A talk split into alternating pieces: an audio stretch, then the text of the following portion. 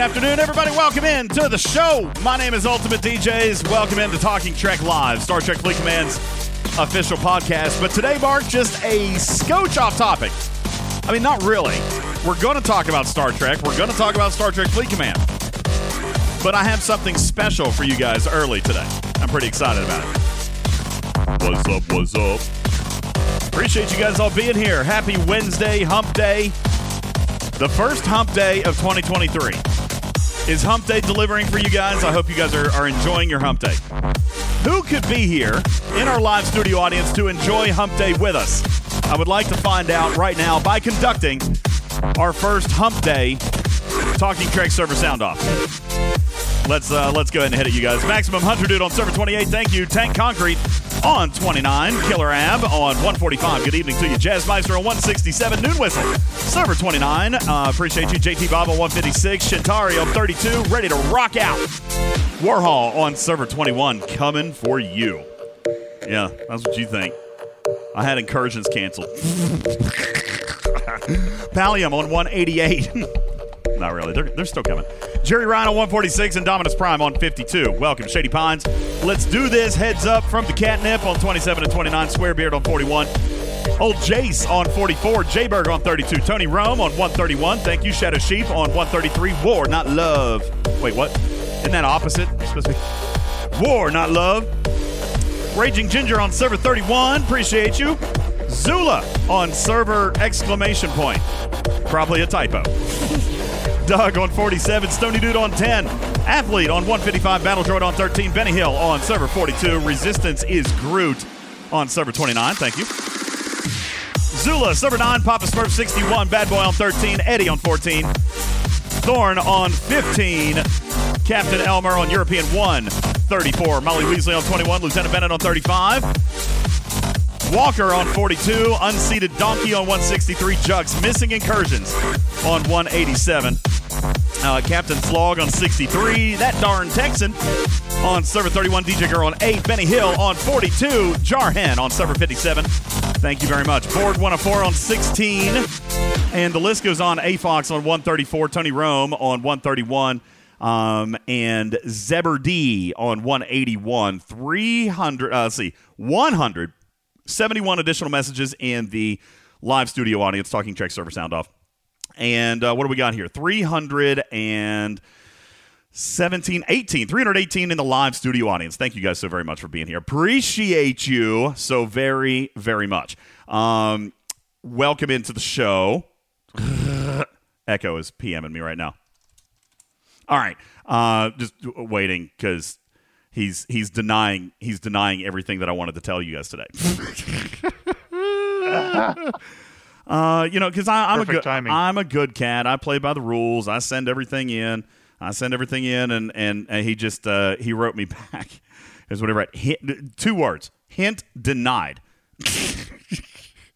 Almost too late. Uh, yeah, I'm already, on the I'm already it. on the air, dude. All right, he's All gonna right. he's gonna come in. He's gonna come in. Come in. You can do it then if you can do so much better.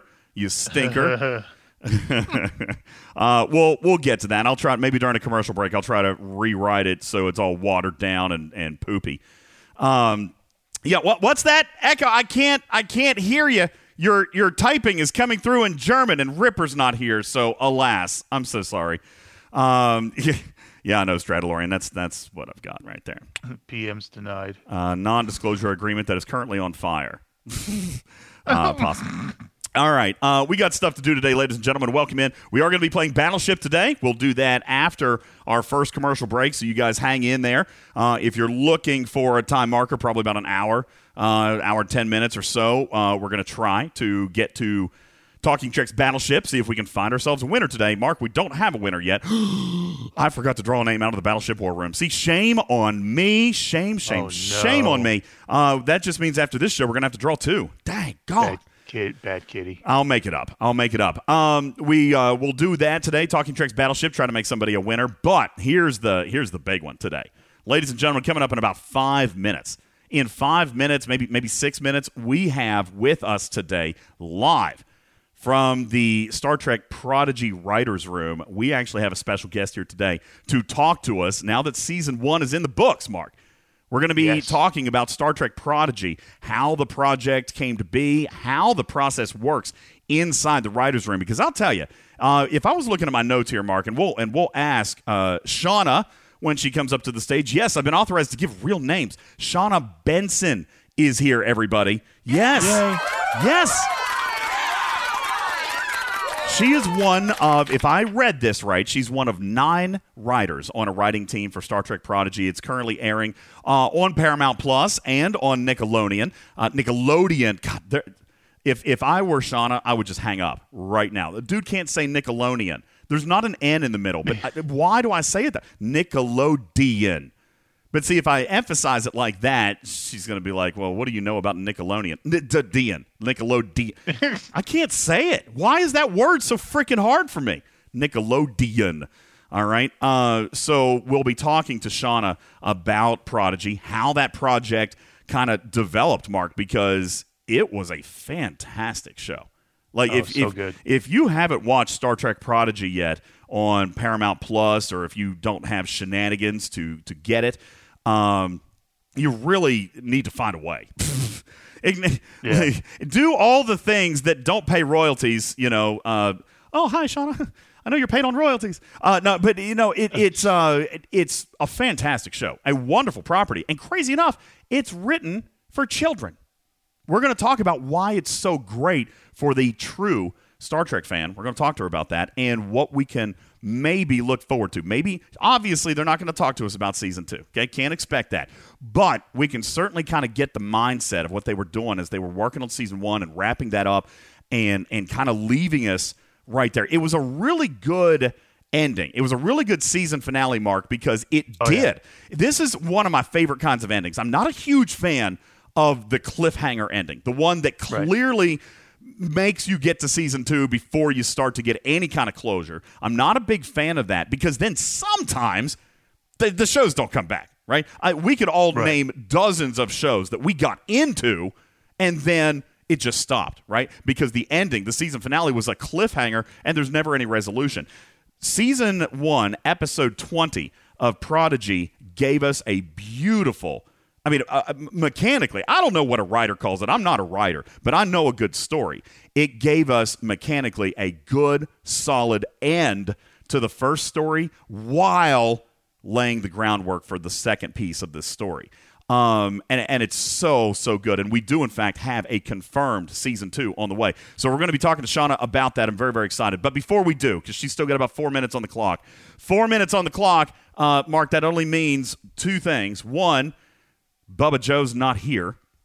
All right. Bubba Joe's not here, which means the news might actually be good today. So let's give her a whirl. Ladies and gentlemen, live from all Let across the world, it is time for your Talking Trek news. Stu- uh, st- off to a good start. Stupid news. News!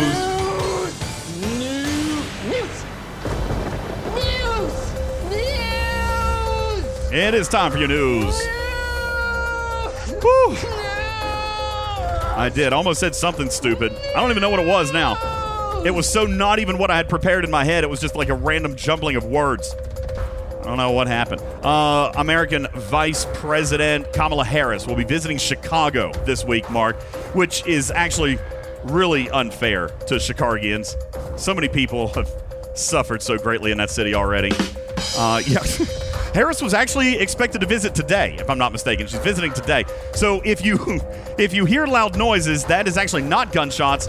It's just the sound of joyous laughter. oh boy. That's funny. They suffered enough. That's funny if you get it. Frontier Airlines is in the news. Uh, Frontier Airlines announced that they will provide free flight vouchers to whomever adopts one of three kittens. This story is very close to my heart. Whoever adopts one of three kittens from a Las Vegas based animal shelter, and now people are trying to figure out if if the free flight on Frontier Airlines is supposed to be a prize or, or a punishment.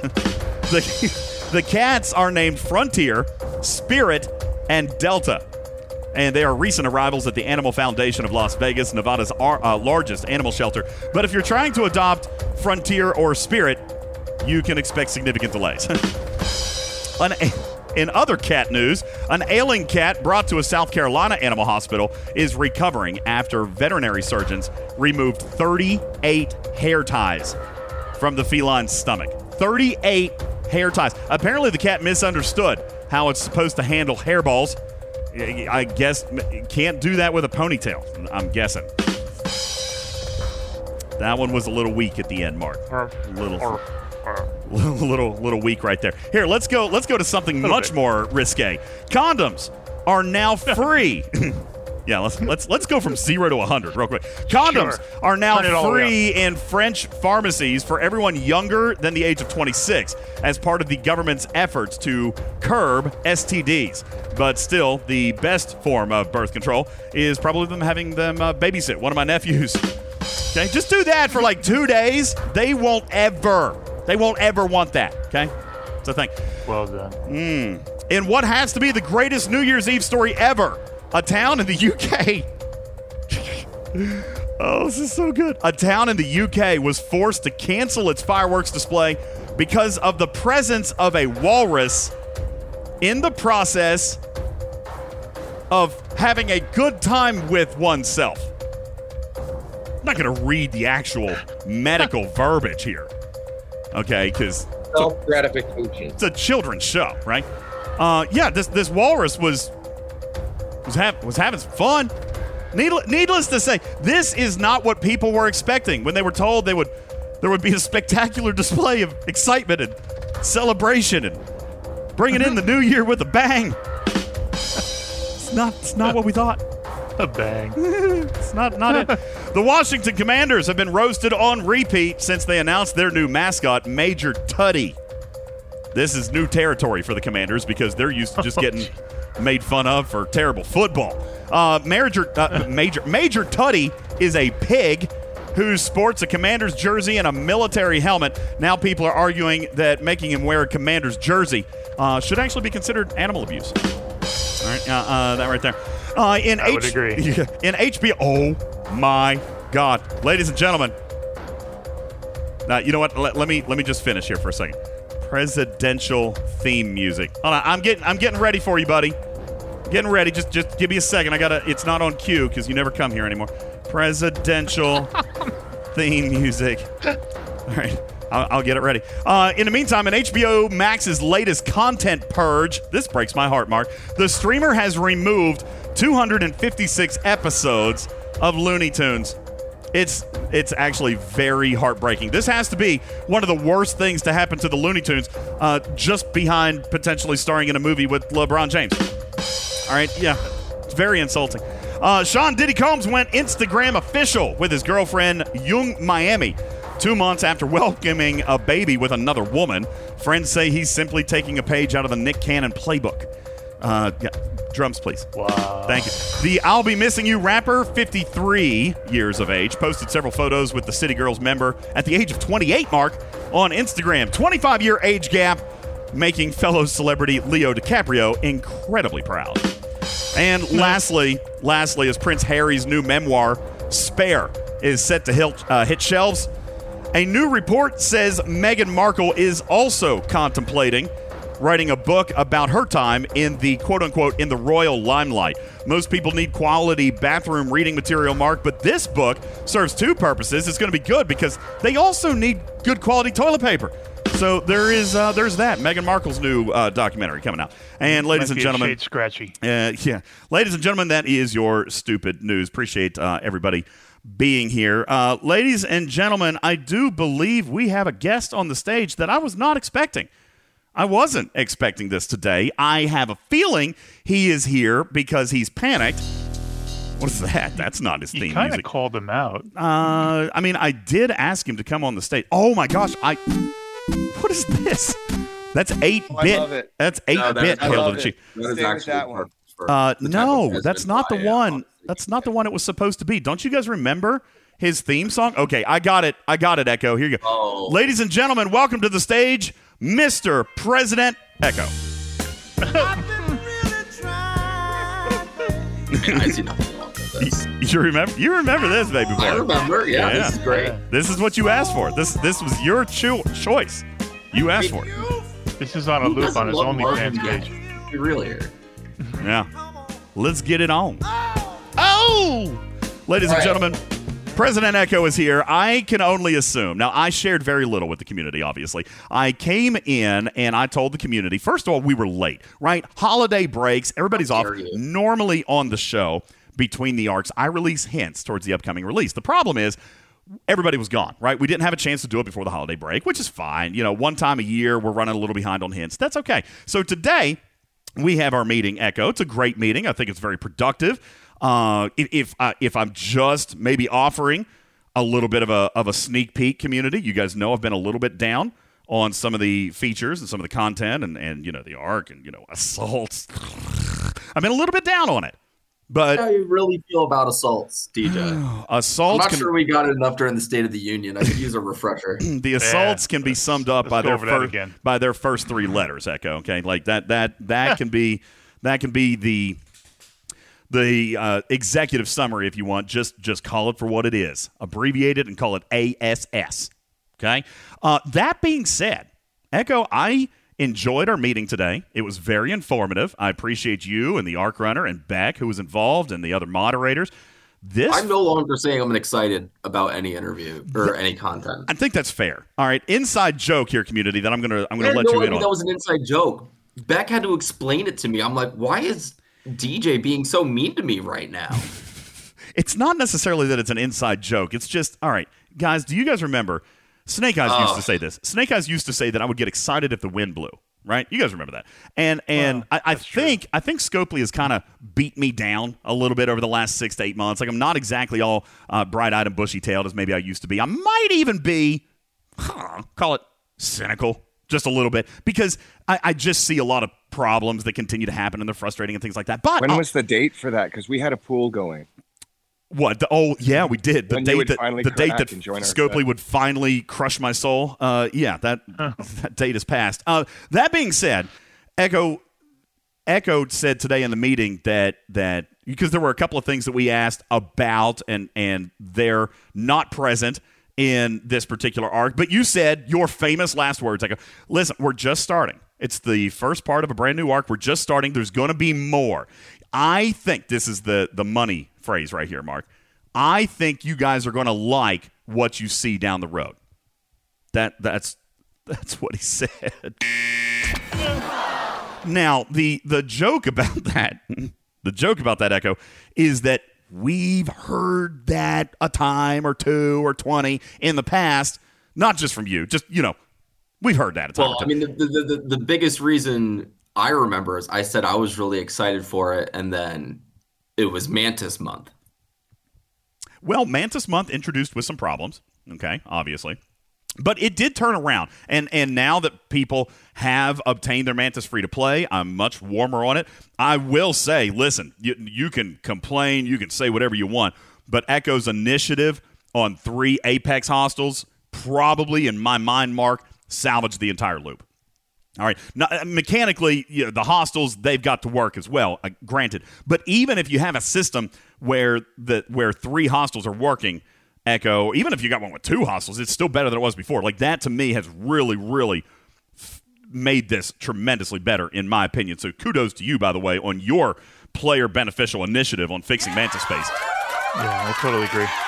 Been very, Yeah, very good. I'm waiting for the, the poop sandwich. What is the next thing that's going to beat me down? No, no, you know, the, the only thing that I might comment on Mantis Space is, is nothing new to you. Just we still have that underlying problem. I've seen some reports where some systems are down to one or down to two already. Uh, so that's still the underlying tech problem, which hopefully Right. is still being worked on. But uh, but no, It really, the loop itself just is better if you've got a couple of extra Apex in there, and even if you have two, like if one's broken, it is better than what it was. And even if you have one, it was what it was meant to be. The problem is when you only had one and it broke. you know what I'm saying? So the the new uh, addition to Mantis Space has been wildly well received. I don't have anything to say bad about that, other than just you know the underlying problem. But I know you guys are working on it. I'm really pleased with what's happened there, and the fact that the free to play path has has been introduced and going really well. Uh, all that said, the inside joke is just simply that Echo is is the new DJs. He's the DJ from two years ago when everything made me happy, when everything was exciting, and it's like, ooh, this arc looks good. All right, that's that's how Echo responds to everything now. Now I will But- say, go ahead. How did you How did you feel this morning? I actually do feel positive. I really do. That's what I was Oh, kind of leading no. to. I know. Call Would me you crazy. Say that my positivity Ooh. is overwhelming. That it's contagious. Would you say that not being positive around me is futile? DJ's backsliding. Oh, oh, oh, oh, oh, oh, well done, sir. Well done, huh? Interesting. That was, you know, now why do I get the text message? Hint denied, and then you come in and lay something like that, huh? I, I, what? Your hint was way more than what I just did. no, it wasn't. Not at all. Not at all. Your you, basic. Okay. your roadmap doesn't say anything that I wasn't going to say, just with a little bit of mysteriousness to it. Mhm. All right, since you I will. I am going to say another thing. I just this came off the top of the head, and I don't know. It, it's going to sound really dumb, but I have no other way of saying it. So I'm waiting for the "ah" soundboard for this. Okay. okay, Some would say that for all of the excitement that I have, I should pack a few additional lids to conceal it all. Oh, God. Okay, listen. I will. I Uh-huh. will admit, Uh-huh. and you you denied mine. You denied mine. Okay, Uh, that's all I'm saying. What what you you just wanted you wanted to come and steal the thunder. That's not even a rhyme, Echo. You didn't even write a poem. That doesn't need to rhyme to be a hint. Anyway, listen. Um, based on what I saw today, folks, I crazy enough, uh, I am positive about this coming month. There, there's there are one or two areas of concern. Echo was very receptive to hearing those today, and and you know we have presumably a few days left. Echo, obviously, we can look at a calendar and use our noggins, but are you prepared to confirm an actual arc launch date? I I in order to give it to the people, I could tell you what my guess is but it, it would probably When have mean I more. ever confirmed a launch day? All right, that's fair. Um, but like whenever. I mean, looking at the calendar, folks. All right, if I'm just using my investigative skills, Captain Mark, we have never had an arc. We've never had an arc that crossed over a monthly cycle. We've never had one that that extended from the last day of the month into the first of the next month. So, my personal opinion, we've also never had an arc that started on any day other than a Tuesday. So, my guess is that launch day for the January arc is going to come on Tuesday, January the 10th. Um, Echo can share if he has any additional commentary on that, but No, no comments. No comment. Fair enough. I I will say that that Mark, I like how most of January looks. Um, can I can I do Echo? Can I share nothing specific, but just some general player concerns that I do in fact feel like you guys have addressed this month? Could I, could I do that? Can I can I praise you for a second? Can you type it in the chat for? Can you DM it to me first? No. Uh, no. no. You want I'm a not hint about the giving you hint? free reign. Like, yeah, I, go ahead, DJ. Just share what you want. I would There love to. Thank you. Do we have that? On, we've got that on tape. I clipped it. Oh, absolutely. All right. Yeah. All right. I just sent you a PM. I think this is a huge, huge thing. Like you guys, maybe you don't even That- think of it. That's okay with me. So, so here's what I just wrote, ladies and gentlemen. I have some good news for the next arc for you, Shawna. I'm so sorry. Just bear with me a second. Just one more minute while we've while we've got Echo. Echo, you know we've got an actual Paramount staffer with us today. Paramount Plus, the from the writing room of Star Trek Prodigy. We've got someone who actually works on the television show. Isn't that exciting? You came in here. Uh, you- I don't know if I'm allowed to say this or not, and I apologize. You derailed the I whole thing. wasn't. Uh, you be careful. What are you going to say? Why don't you PM me, sir? Oh, I can PM you. Yeah. Uh, here's what Yeah. Echo told me that I'm allowed to share with you guys. One of the biggest, most crazy frustrations, especially for free to play and low spend, Karkin. Putz, you're going to love this. Ladies and gentlemen, coming in January, we will see an upfront, day one, permanent loop that in given enough time, obviously, depending on your engagement, that requires zero cash will permanently source all officers being released this month, including the Epic. I think that is praiseworthy. I mean, I really do. I think that's praiseworthy. Well, and JT Bob, when I say a loop, I mean like you know the way that the We'll wait the for feature the is other coming. foot to drop. But, Well, see, yeah, that's what I'm sounds saying. See, you hear it, Echo. You hear it. Karkin's like, okay, fine, you can tease me with that, but what's the catch? What's the Yeah. catch? I mean, I don't. I mean, I don't think there's much of a catch, DJ. I don't. Much. I don't think I feel it either. Much. I, I, I don't think I see one. I mean, obviously, you know, this is an engagement feature. It's going to take time for some people to grind out. You will be able to fast forward it, of course, by spending. And and to be honest with you, Mark, that's how I've always felt that that features should be. Players get to play day one. They get to engage day one. They get to enjoy the content day one. All right. And then if you want to fast track the grind, you spend a little bit of money. That's how these things should be in my head. And I'm really pleased to see that that is is working out. Now, you know what? That's fair. That's fair, Benny Hill. Echo. I saw it. Benny Hill says, "Yeah, DJ. Yeah, DJ. You remember what you said about the faction elite recruit enhancement slash poo poo garbage poo." So that that might be a fair point because you know what? I got caught by that one, Echo, because I have not seen the costs. I've not seen the cost on any of this here. Either way. You haven't either. So the fact that the mechanics are there, they could still come out and be, you know, eight months of grind for a single shard. True. It's possible. Could be. I mean, but I will just say that you've had a positive experience with this Arc Runner before, haven't you? I have, yes. Yeah. I have indeed. And the um, the calendar looks good. There there's some events that we have spoken about in the past community that that we typically generally um, find a little bit more favor in. All right.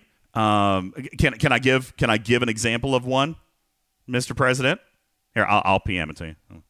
Oh, by the way, yes. So yeah, oh, regarding your news regarding Shawna, absolutely, yeah. Please share that. I just Oh, yeah. I, I wanted to make sure that you weren't like you know no identities like this this this No, no, no. individual has has created an alt account you know for our interview today just to protect identities and all that stuff. Oh, yeah. yeah, yeah, yeah. No, uh, this individual I've met in person before. Yeah.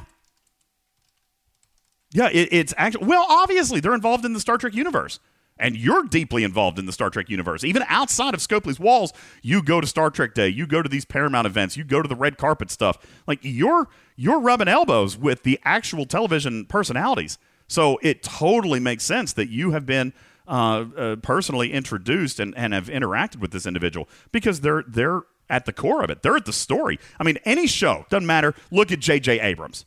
Okay, not that I'm knocking it, just saying some general opinions might say, listen, he can deliver really amazing graphics, right? But th- th- the story isn't necessarily always awesome. You know what I'm saying? Like the story might have left a little bit to be desired. But now listen, his action sequences are kind of cool looking.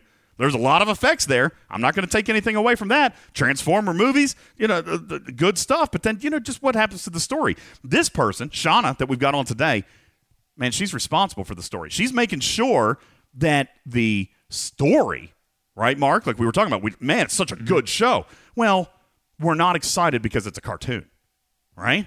We're excited because it's a good story. It's a Star Trek story. So I'm And really, all really. amazing, uh, all the amazing um, lens flares can't make up for a good story. that's that's also, true.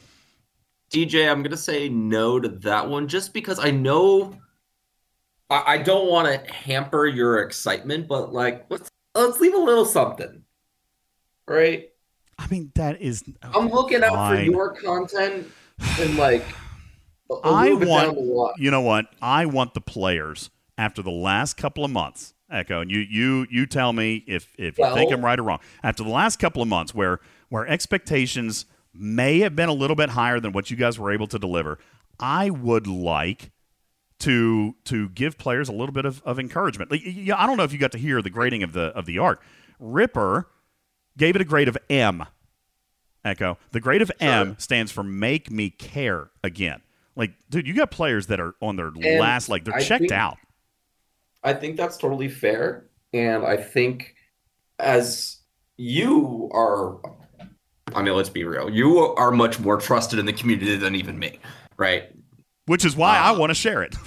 And I, I think that's fine. But I also do think that actions speak louder than words. Let's, I want people to get their hands on it. I want people to try it.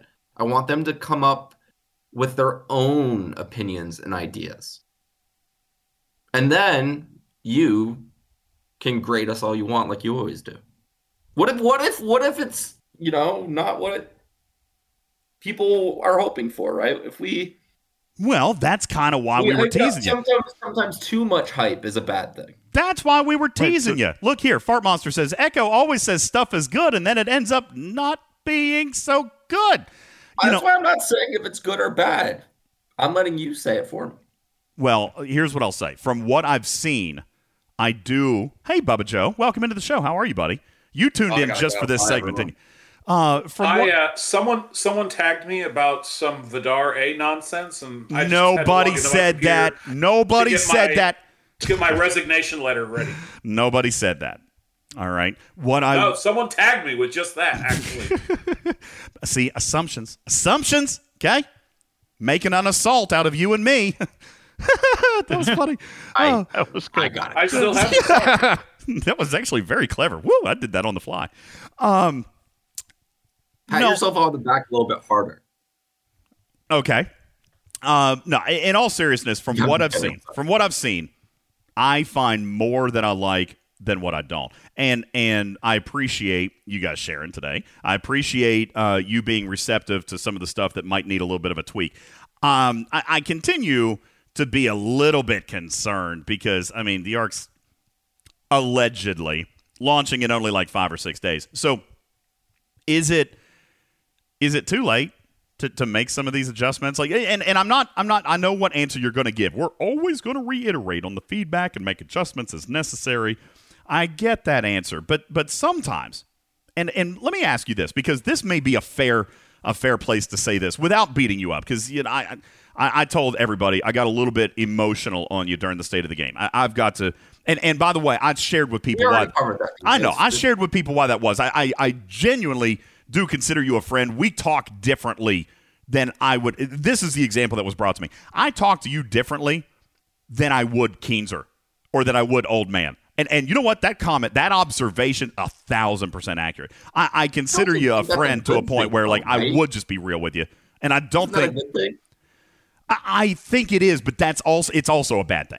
That is that is that has allowed my comfort level with you to get to a point where I could be construed as disrespectful or beating you up, and obviously that's not my intent.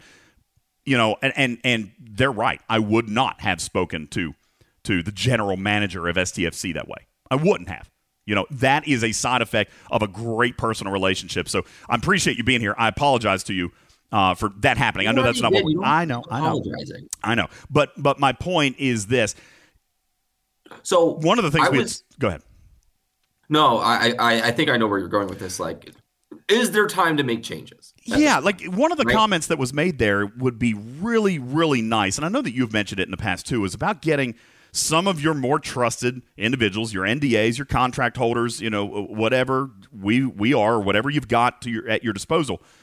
I, I kind of described it even earlier today with with some of the other NDAs after you had left. It's like you know when when people make a movie about a certain topic or a certain you know genre, they usually bring in consultants. They hire consultants. Like like how many times do NASA scientists actually work on a movie? Right, archaeologists Yeah. work on dinosaur movies and and you know stuff like that. Like they come in to make sure that the story is relevant and that things make sense and that the techno babble isn't just making stuff up and and I I just you know you've mentioned this to me before about getting you know me involved a month early or a two month early instead of five days early because now really truthfully you guys are in 100% 100 like head underwater like you guys are right, right. to the grindstone getting ready and like I was like last time I hopped on the show when you were streaming on Twitch, I was like trying to give more insight and just to sort of the back like behind the scenes like processes, right? Like how things go,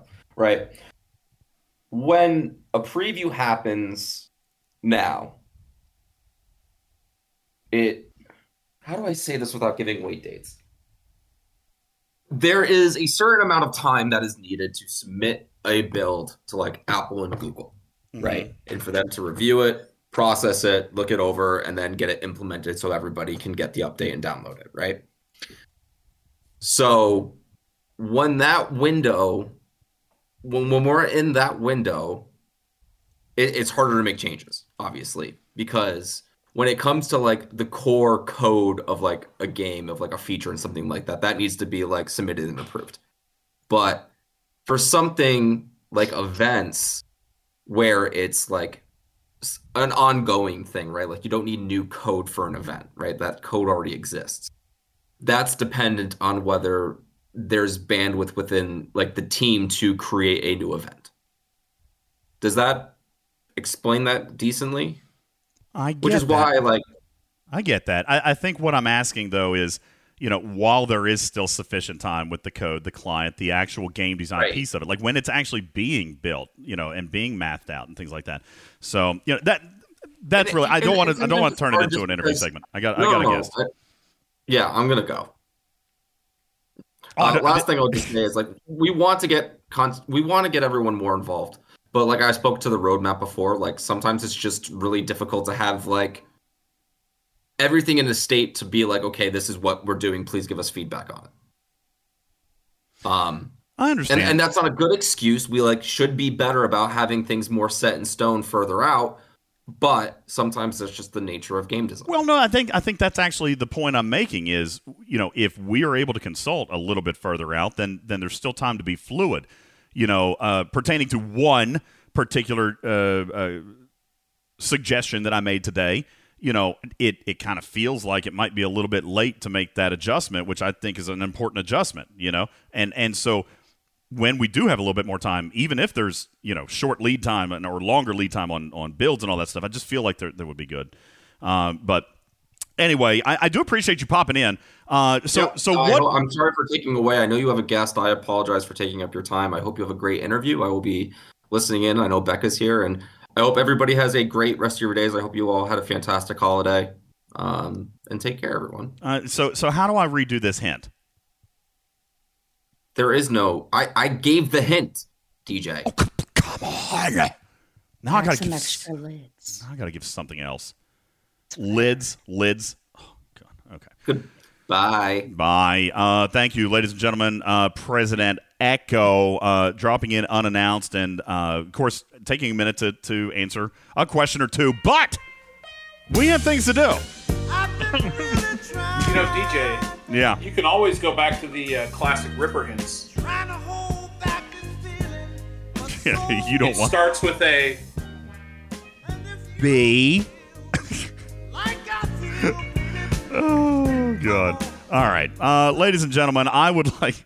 Uh, don't don't be upset. Don't be upset. Oh, it's fine. Don't don't stress about anything. Ladies and gentlemen, let's get to what we actually wanted to do today. And it was it was extremely rude of me to to put my guest on hold, especially my green room guest, like guest A, segment one. And it was it was relatively rude of me. Uh, I appreciate your patience. the The reason that I believe Shawna would have been okay spending an extra ten minutes with community manager President Echo, Bubba, is because Miss Shawna Benson actually plays Star Trek Fleet Command. I do indeed. She does. Ladies and gentlemen, put your hands together and welcome Shawna Benson, a writer for Paramount Plus and Star Trek's Prodigy, among many other things. But important to us here today is her impact and what she's contributed to with Star Trek Prodigy, and the fact, Bubba Joe, that she is indeed one of us. She is a player of Star Trek Fleet Command. She listens to content from Rev Deuce, and no one Our shall. condolences. And my stop it, stop it. She engages in the game as a player and is completely familiar with how her universe intertwines with this universe. And ladies and gentlemen, without any further ado, I uh, am so excited. It is my extreme privilege and honor to welcome to the stage Miss Shawna Benson. Welcome into the show. How are you, Shawna? Welcome. Hi, DJ. I'm good. How are you? For those of you listening, uh, you can hear the theme song of Star Trek Prodigy, which is actually good. Mark, Uh, it's one of my favorites. it's a good one. It's not I play like it all the time. not like Faith of the Heart, is it? Hey, hey. It's it's great because there are no words. That's- it's sym- it's symphonic, Stop, right? stop But it's catchy. Shawna, let me let me start with the most important question of, of all. You guys have an orchestral theme song. Do you like it better than Faith of the Heart? Oh, well, That's that's, what I'm not leading. a fair question. Exactly. Thank you. Thank you. Uh, very much so.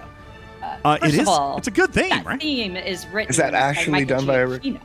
Oh, good. So, he being the premier uh, theme writer for many, many different shows, and you know, he, he did the theme for Lost, much as most people don't actually remember it because it sounds more like ooh creepy, uh, like mist or whatever. But in any case, the new stuff he does, like Incredibles and um, and Prodigy and other and the, the movies, um, uh, yeah, he's great. And Nami Melumad, who is his protege, writes the rest of the music for our show, all of the all of the score for all of the episodes.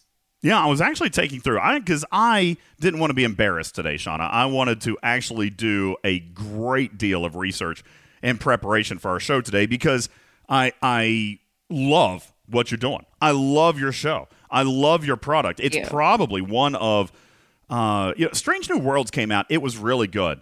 This show is right up there with it, Mark. As far as the story, I as far totally as the storytelling, uh, the way that everything is presented, this is a great new property, and and I wanted to treat it with the reverence it deserves. I, I did a bunch of research today. As a matter of fact, Shawna, you were talking about the soundtrack.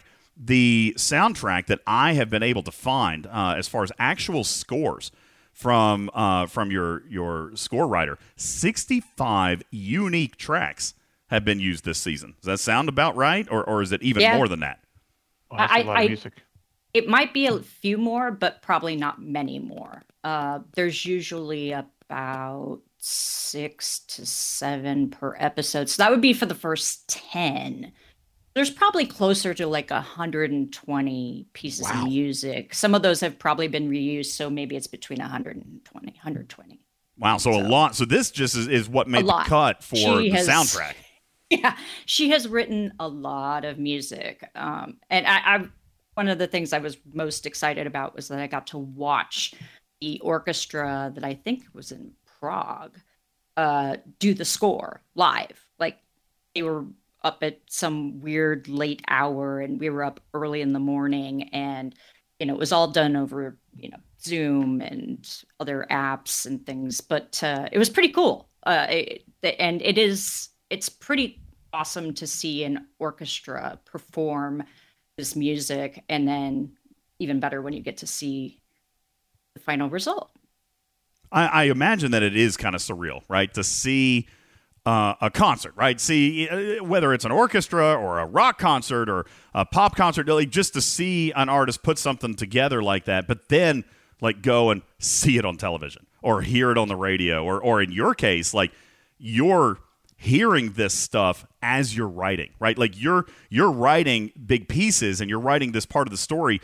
Is that in your headspace like when you're writing a scene and, or you're writing an interaction between characters like are you kind of thinking like this is the sound that I'd like to hear or this is this is the mood that I'm trying to to represent here and are you kind of hearing that score in the back of your head as you're as you're writing the scene or is it the other way around like you've seen the score and and you're kind of writing to the emotional strength of of that score at that time no we we always get this the score last so um in this case typically what you do is you you maybe have some temp track music some of it was Star Trek. Uh, some of it was classical music. I know that when we were doing preludes, one of the things we talked about doing was scoring the zero sequence, which Mhm. is about our uh, Medusan character. Yes. And it's a backstory for him.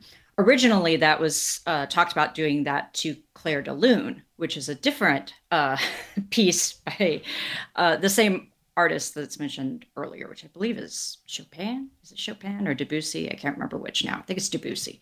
In any case, that was a, a piece that we talked about a lot uh, because we loved the kind of the, the the soft beauty of it, and that was what we wanted to sort of have for the sequence was this kind of tragic beauty of what happened to the Medusans and to Zero specifically, and how he got to where he was.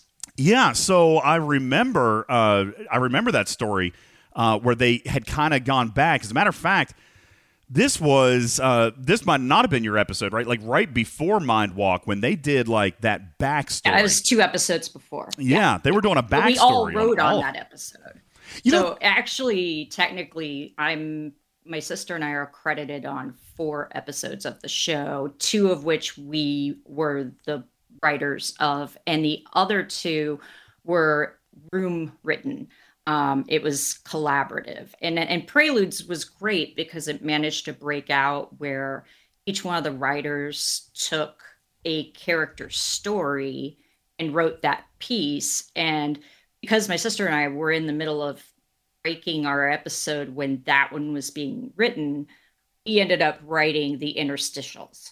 So we were writing the um, pieces of uh, Admiral Janeway looking at the data and talking to Tysess, or the Diviner and Asencia uh, having a conversation, and the big reveal of Asencia at the end of the episode. so that was kind of how we um, that, that episode broke out. But generally, I mean, I can walk you through the process. I I don't know how much detail you want me to. Oh, I want it all. You know, because you and I were talking a little bit earlier, and and I was trying to understand. You know, I, I've always wondered about this. When you have, you know, a, a movie script, there's usually like one or two people, or, or one person writes it, and then somebody comes in to to fix it up a little bit. But I would imagine writing for a series is is probably.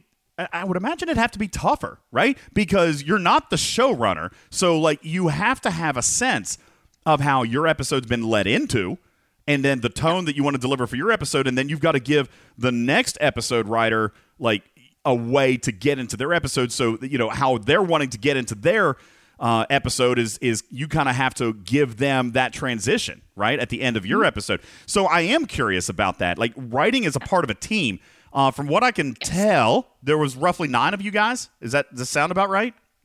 Yeah, uh, the brothers Hageman, uh, who were completely amused by the fact that they hired the Benson sisters, uh, but it was that we had a meeting and we just all got along, and so worked out really well. So there was the four of us, and then there were um, two more co-producers, Aaron Waltke and Chad Quandt. Uh, my sister and I were co-producers on the series as well, and then the other animation writers, uh, we had more writers. So yes, nine. Yeah, just as far as the story goes, that that was your that was your team right there. Now you had mentioned you've actually mentioned this twice, and I and I failed to hone in on it. You said your sister. Do you mean like your sister from another Mista, or is this like no, a, no, my actual sister. She That- was born on my third birthday. Oh wow! So we have the same birthday, three years apart. Um, it's a wacky way that we ended up being coworkers, but it just really worked out for us that we love writing things together. We have the same taste and sensibility because we grew up watching all the same stuff together. Um, that's not to say we don't write some things individually, and the marketplace being what it is right now, it's really challenging uh, to work as a team and make that kind of work monetarily. so we may be doing a lot more individual writing in the future, but up to now, uh, all of our work has been as a team. We've written comics, uh, animation, and live action. wow, that that's actually kind of. I don't know if I could handle actually working with my brother. All right, B- Bubba I Joe. hear that a lot from people. They're Yeah, like, it- "How do you do that?" And I'm like, "Well, it's not like we get along on everything, you know." But uh, it used to be more challenging because we actually lived together for the last 18 years of our Mm. time in LA. And uh, only about two years ago did she get her own place and from our condo where we live. And she ended up buying a place that's downstairs from me. So we're in the same building. Okay, well, you still Sunday family dinner still a thing then, right? We have a little bit of separation, which is nice. It helps. There you go. All right, so so you guys are are both of you then part of this nine person team that's writing. So yeah, I would like if you if you don't care to kind of walk through. I don't know how much is is private or protected about the industry, but I would love to explain to the audience like what are your given responsibilities? Like, okay, here you have, for example, you told me one of your, one of your more recent ones, the one that you and I talked about, was episode 18. It was Mindwalk, which I thought was Yeah. a phenomenal episode, just a great episode, um, because it really, for the first time in the entire show, gave Janeway a little bit of insight into who this mysterious nemesis was. And when I say the nemesis, I'm talking about these kids on the Protostar. So I've really enjoyed watching um, Kate Mulgrew's performance there in in changing everything that she had thought about these kids and about this uh, alleged threat to the to the federation but that was not where your story started so if you can't share like how does this work 20 episodes do they just say here's Yeah. episode 18 and here's episode 7 and go Oh, write no. some No, no, story no. or or do you guys have no, no, no. yeah how does it work This was planned, yeah. So the, in the history of animation, a lot of animated series were storyboard driven, meaning that the directors, the creators of those shows, they kind of used, um, well, they used images to tell their story, but that didn't necessarily mean that those episodes connected to one another. One of the things that has evolved and changed, um, and I think primarily with um, The Last Airbender, uh, which was also a Nickelodeon show, uh, is is gone to much more of a fully scripted uh, method, and so there's a little more division between the artists and the writers of these shows. But what that allows us to do as the writers is to really plan out a season of a series and you know craft the episodes to tell a larger story with these individual episodes telling smaller you know contained stories as well so uh, that's live action. That's most shows. Animation there aren't quite as many of these. They're starting to be more uh, especially as there is a big audience for animation that isn't necessarily targeted to people under the age of 10 so uh, that I, I worked on an adult animated show for a short time that sadly is never going to see the light of day. And it was a similar experience in terms of the writing and, and producing of the episodes. Um, so we, we basically the the Hagemans had written a pilot and they hired all of us as writers and we spent the first few weeks just talking about who these characters were what we thought they wanted, where were they going, how do we want to tell this story, and what do we do, uh, you know, in in terms of like telling it as authentic Star Trek stories. So my sister and I grew up. We were watching Trek. My dad was a TOS fan. Uh, I was uh, the nerd on the couch from almost episode one of TNG and uh, so it was you know my i mean my sister made me a uh, science officer uniform when i was like 14 or whatever. I'm a, I'm total nerd. Like i'm a super nerd. So it was really exciting for us to get to tell star trek stories in this way. And the thing that sold us on doing the work on an animated show that was sort of designed for full families and could speak to younger audience was that as the show has gone on over the years it has become a i mean it, it, there's almost 800 hours of star trek. And so when you look at that from the outside having never seen an episode of star trek you kind of don't know where to start. And we said well these kids don't know anything about it so let's just start with the basics. So it was it was interesting because the initial criticisms of the show was that it didn't feel like Star Trek, and it was kind of by design because the characters that we have don't know anything about the Federation. They don't know anything about Starfleet. They find this Starfleet ship, and it is uh, a way for them to get out of a very dark situation. They're basically prisoners in a labor camp.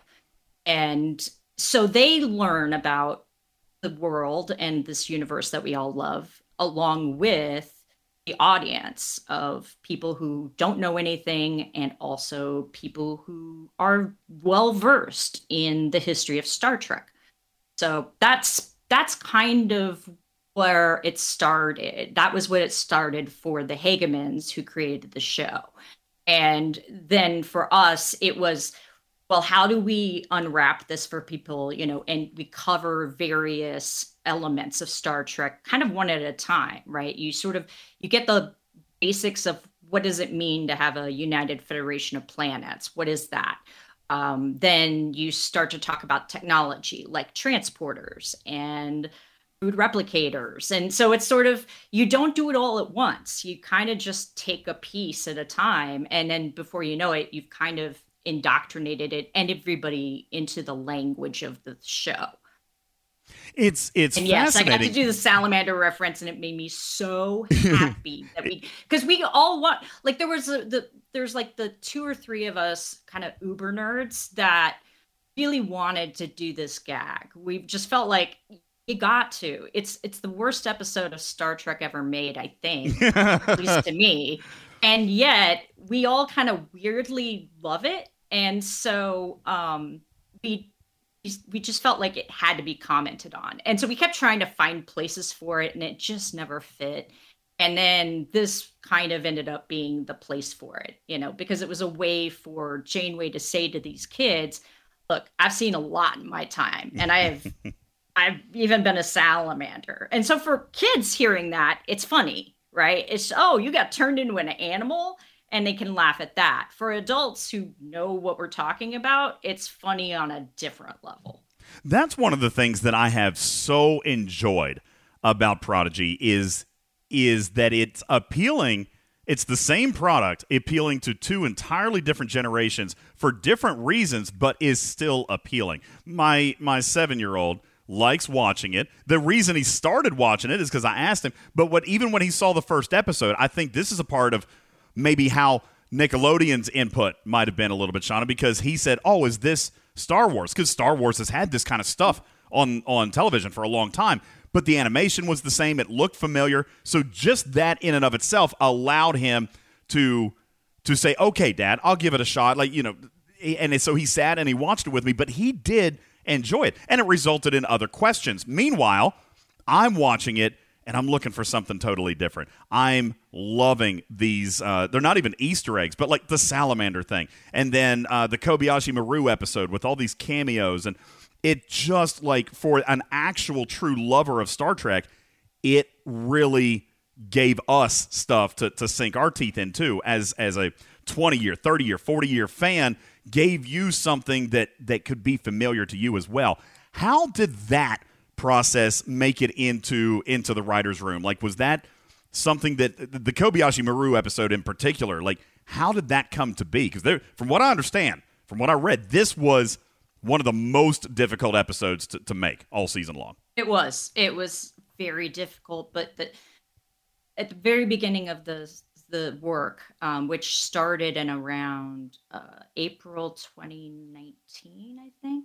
Yeah, uh, because we finished, we ran basically April 2019 to uh, February 29th of 2020, which was about a week and a half before LA shut down for COVID. So uh, that was the length of time. It was actually a very long room because we were writing 20 episodes. So it was, you know, we uh, you had to do a lot of work there. Normally, a show you'd be on it for four to five months, and here we were on it for almost 10. So it was a it was a long haul, but it was a good one. And at the beginning of it, we talked about the various Star Trek tropes. Like, what are the, the, things that Star Trek does and does well that everyone kind of knows? And so it was things like they visit a wish fulfillment planet and then it goes horribly wrong. They, which is the other episode that we wrote. Uh, the um, you know that there is a, a group of aliens who are um, strange in some way. They're not what they seem. Um, in our case, it was the Enterprisians. You know, it was like we mashed up a couple of different ideas in the room. One of them being, um, you know, what if we had a group of aliens that had already encountered Starfleet and the ideals of the Federation, but they weren't at all Starfleet or the Federation. So, like, just coming up with a list, and there was probably like, I think we managed to put like 70 tropes that occur throughout all of Star Trek history. Um, and, and some of them are full fledged ideas, others are very small, minor things like, you know, uh, Measure of a Man uh, in TNG talking about uh, the uh, whether data is a conscious, you know, uh, self aware entity and should be given the rights and um, same privileges of everyone else who in the federation is self-conscious you know self-aware and has uh, consciousness. So uh, that's obviously rather deep but we kind of skirted toward that just to talk about augments and that was a thing that kind of came out of a lot of the discussion that we had in the room so kobayashi in particular we said well Kobayashi Maru is a huge uh, trope for Star Trek. You know, I mean, it, we all love the simulation in Wrath of Khan. That was clearly a big piece of the inspiration.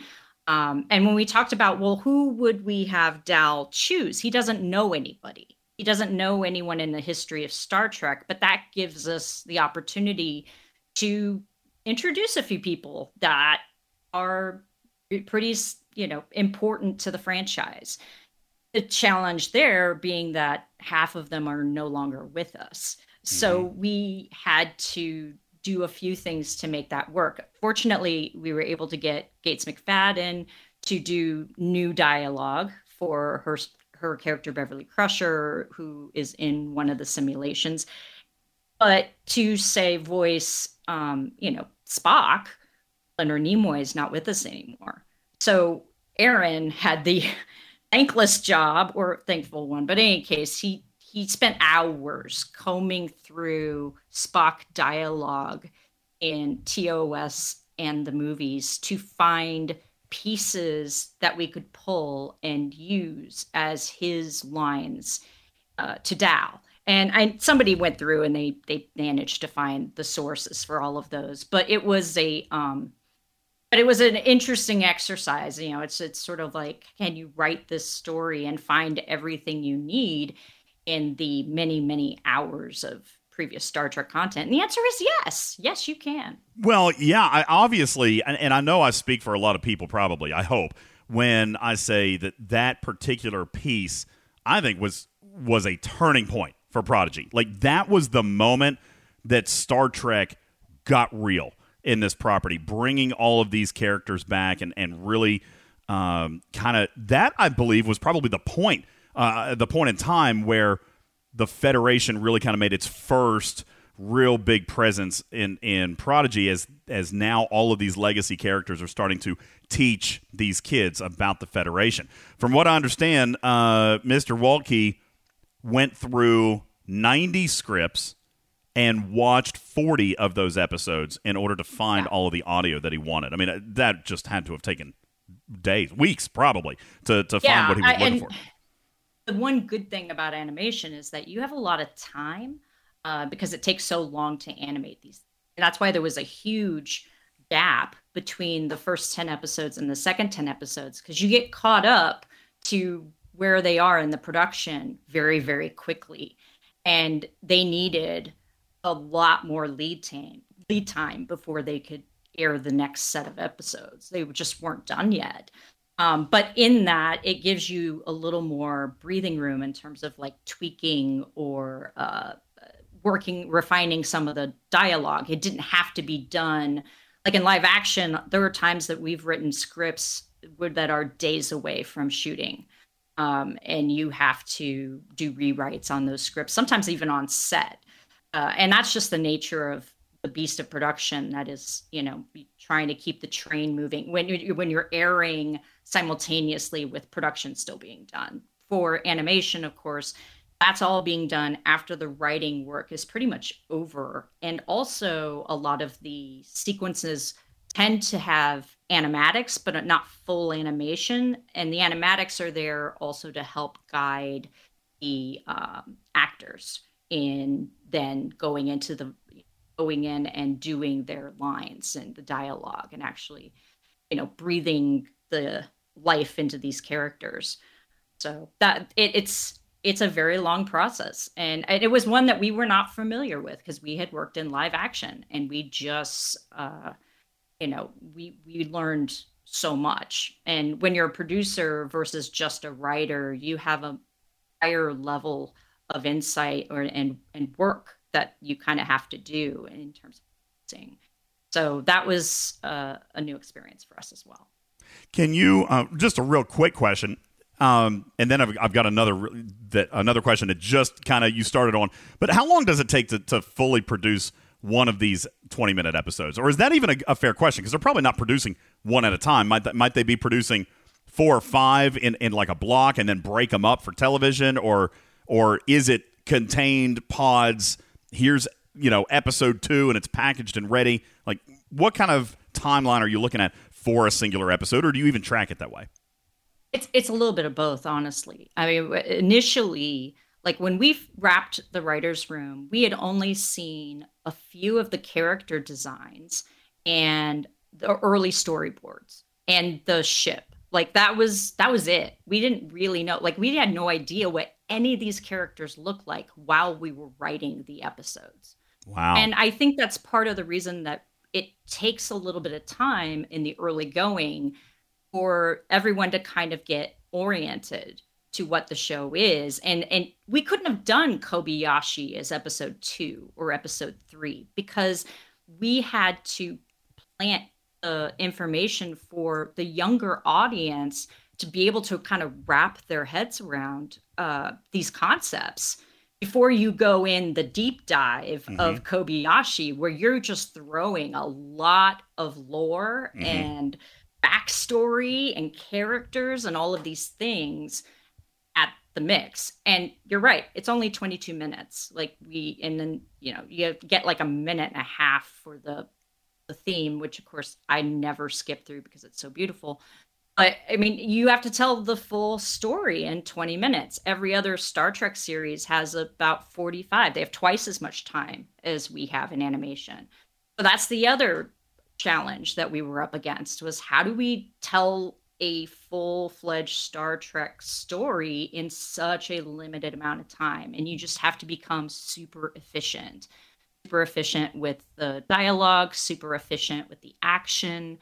Um, but probably from start to finish, the an episode takes the uh, like four or five months to animate. I think. I mean, by the time you get all the way through it, I mean it's it's really difficult to say how much it takes because then you have the other pieces of this you know process that go along with the adding the actors and the score and the final renderings and all of that stuff the colors and things like that. So but Ben Hibon who is the director um amazing guy. And and yeah there are some probably some influences from like the star wars animated series but hopefully it's the good stuff. Um, primarily, I, I think a lot of the look of the show was developed, you know, in conjunction with Alex Kurtzman and the mm-hmm. executives at Nickelodeon as to what is going to be appealing for a young audience to want to sit and watch. And, you know, it's bright colors and, and our universe is bright, right? We see these galaxies from, you know, the tele, you know, the telescopes and it's just breathtaking, like the Spider Nebula and stuff like that. It's just insane. And so to be able to kind of do that in animation, things that you can never do in live action, it would be so expensive. It'd be prohibitively expensive to do a lot of the things that we did, like show Borg uh, that were non humanoid. um, you know, and things like that, because you you would always have humans as Borg because it'd be too difficult to do them otherwise in live action. So you had mentioned Alex Kurtzman, who has, for the most part, I think, been a, a pretty positive influence on on the Star Trek universe. I mean, he's really kind of led the charge on revitalizing it. He's Paramount's guy, right? Like like Kevin Feige is from Marvel. He's the guy that is that is kind of just at the top of the pile, directing these projects uh, and and organizing them in such a way that the universe makes sense. How involved was he with Prodigy? Uh, like, is he coming in to to look at the episodes and and feel them and look at the stories, or is he kind of just saying, you know, this is kind of the sentiment that I want? Like, how and and you had mentioned this a second ago starting at the producers level as compared to the writers level i'd like to kind of start at the top maybe even with with mr kurtzman and kind of move down. How do these different people influence your product? Like you had also mentioned that that you're given direction on the story so that must come from somewhere but they're not you're writing the script right? So they can say to you for example Shawna we want you to write a story that involves janeway discovering who dal is is that the amount of direction that you get? Like, did they come up with the idea of the mind walk, or was that you? Like, where does the story come from? Like, you guys are mechanically building it, but where does the broader story come to life? Oh, that all came from the writer's room. I mean, Alex Kurtzman's job is to make all of these pieces work together in the larger Star Trek universe he was consulted uh, at every step of the process. Um, he obviously was instrumental in the development of the show itself. But really, from the time that we started as a writer's room, we we didn't have half of the things that make the show what it is. Murph did not exist as a character when the writer's room started. It, there was a blobby thing, and we said, well, what if we turn this blobby thing into an actual character? That was the room. That was the writers who said here's a fun idea. Let's try this. And so all of the story everything came from the hagemans uh, who had the initial vision of what they thought the show was and the writers in the room. Uh, where the hierarchy comes into play is advocating for shows. There are also so many shows at this point and you know more than two is a lot in my mind that he was very focused on whatever was in production at that moment. So whether it was Picard or Discovery or um, you know shows that haven't even you know come into come to fruition yet. So excuse me, they uh, there's there's definitely input and insight and he may have even pitched some ideas along the way but it was always in response to what we as the room set out as kind of the blueprint for wow. the season. So so it was you. It was you and your team that have that have made this show what it is. Probably for for us, for our generation because you're right, the colors and the pretty things and and you know, the way that the animation's working, that is certainly working to draw in children, but lore fans, like actual Star Trek fans like you and I, we're watching this for Star Trek for that story, and that was all you. You guys made this story able to be watched by adult fans, right? Yeah, and that That's was incredible. that was self interested to some degree, right? Like I, my sister and I talked about it. Like when we we got hired, we said we want to make a Star Trek show that we would have wished we'd had when we were young young kids, and we also want to make a Star Trek show that we wish we had right now um, you know, the the every show that exists currently has a little bit of a different flavor to it. I mean, Lower Decks is not like Prodigy; they're both animated. But Lower Decks is, you know, very much. Uh, much more geared toward the humor and the situations that people are kind of familiar with in Star Trek. So a lot of those jokes can be a lot more referential. We did a lot of references, we did a lot of Easter eggs, and that was fun for us um, to try to see how far we could bury things and whether people would see them or not. Um, and then, but always, but never, never to sacrifice story. It always had to be in service to the story we were telling. If, if like I said, the the salamander gag, was, we tried to fit it in places and it just never fit and until we found the place for it and we went okay this actually helps us. This services our story in this moment. Whereas it wouldn't have. It would have just stuck out as a reference before. So kurtzman has been great at sort of innate you know empowering all of the showrunners to really guide the um, you know the creation of these shows. But he's still there. He's there as a resource. He's there as someone who can provide insight. And also it was helpful to have that higher level that could say hey you know we're going to be doing a lot with the borg in picard season one. You might want to avoid the borg and maybe the romulans you know at least for the first half of your season. We said okay got it. We won't do any borg. You know we'll figure that out down the road. And then one you know by the time our borg episode airs like in season two. Like it, they've already gone past all of that. You know, people were people were uh, interested in the fact that like Strange New Worlds had their kind of body swap the same way that we sort of did ours with Mind Walk. But we wrote our episode almost three years ago. you know, whereas Strange New World probably got written, you know, while our episode was being animated they probably had a lot more knowledge of what we were doing than we ever had of theirs. Their show hadn't even like had a pilot written by the time that we finished writing our show. So it's you know it, and and we would do we found that yeah we had ideas that were incredibly similar to things that other shows wanted to do characters that we wanted to use that other shows wanted and it wasn't um like it wasn't com- competitive or combative. It was about who who has the best, you know, way to utilize this, you know, kind of old language asset, right? This this piece of the Star Trek universe, you know. And I saw somebody comment that, yeah, Wil Wheaton, I think, mentioned in the uh, Ready Room on one of the episodes that several of the shows had a pitch for Wesley, and so then it became well which one really makes the most sense? Or or maybe there's more than one i don't know but it was sort of what do we do with this that makes it the most have the most impact? You know you're getting your biggest bang for your buck with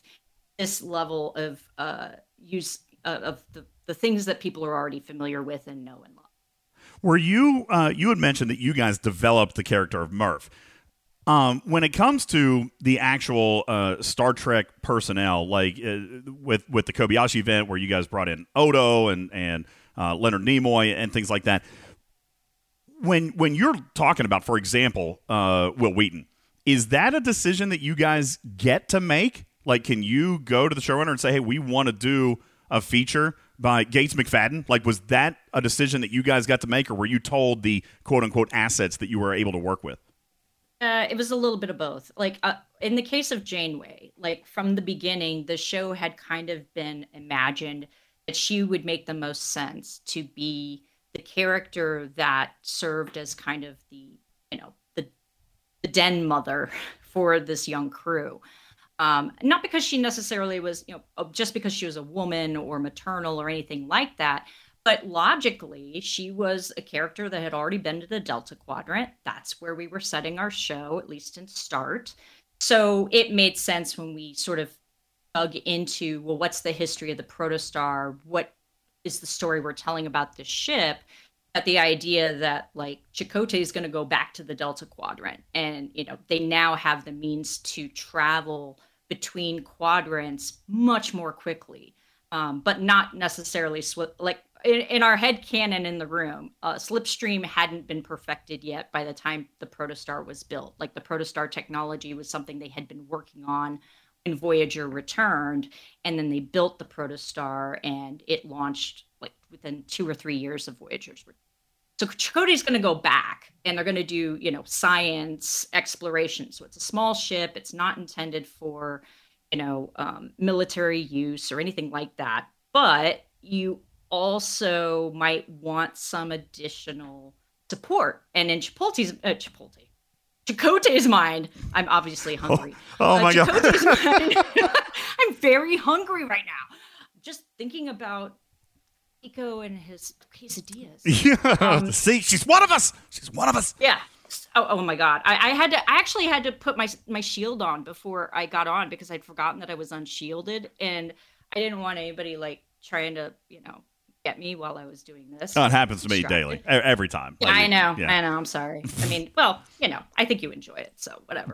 But in any case, Chakotay might want someone he knows and trusts along for the ride. And so this idea of well, they had the Doctor hologram on Voyager, so maybe they do something similar with Janeway. But there was a time where we had to imagine the role as it not being Janeway in case um, we couldn't get her. And one of the things that the women of the show did because it wasn't it was it was looking a little like fraught at one point and kurtzman was pulling out all the stops and he was definitely talking to kate and you know trying to explain to her what this show was and what it was they wanted to accomplish and that it wasn't just to you know sort of exploit what voyager had done it was to build on it. Um, but the women got together we all wrote a letter to kate and we talked about the fact that you know her role was instrumental for a lot of us uh, because she's the first female captain Mhm. that most of us got to see not counting rachel barrett TNG because she was only in one episode and no one remembers except for me for some reason I remember. um, but I remember. In any case, right, your your your lead character as a female captain. This was the this was someone that every woman could look at, especially in the '90s. Like I, we actually just had to write a uh, a thing for this uh, for a uh, submission of something, and I was like, in the '90s, women were becoming CEOs and scientists, and you know. Doing all of this amazing stuff, but Star Trek was still putting women in beehive hairdos with very short skirts. So it had to catch up. And thank you, Garrett. I don't know what, again, brain fart. Um, so Star Trek had to catch up, and TNG did that. And but it still took another six years before we got a full fledged female captain at the helm, and that was inspirational for a lot of us. You know, my sister and I wanted to write, be writers, and we wanted to write Star Trek when we were little kids. I wrote fan fiction. Uh, I didn't know that's what it was called at the time because I didn't have the internet, but I was writing fan fiction stories. Um, but to to tell her that like she had impacted all of us in following and pursuing our careers and showing that we could be the leaders and the scientists in the future. And Dr. Erin McDonald she has a tattoo of Voyager on her arm. She's a total badass. She was our science advisor. Um, so even though like Aaron Waltke and I and my sister, we were all just like uber nerds, and we would actually totally uh, geek out on talk talking tech.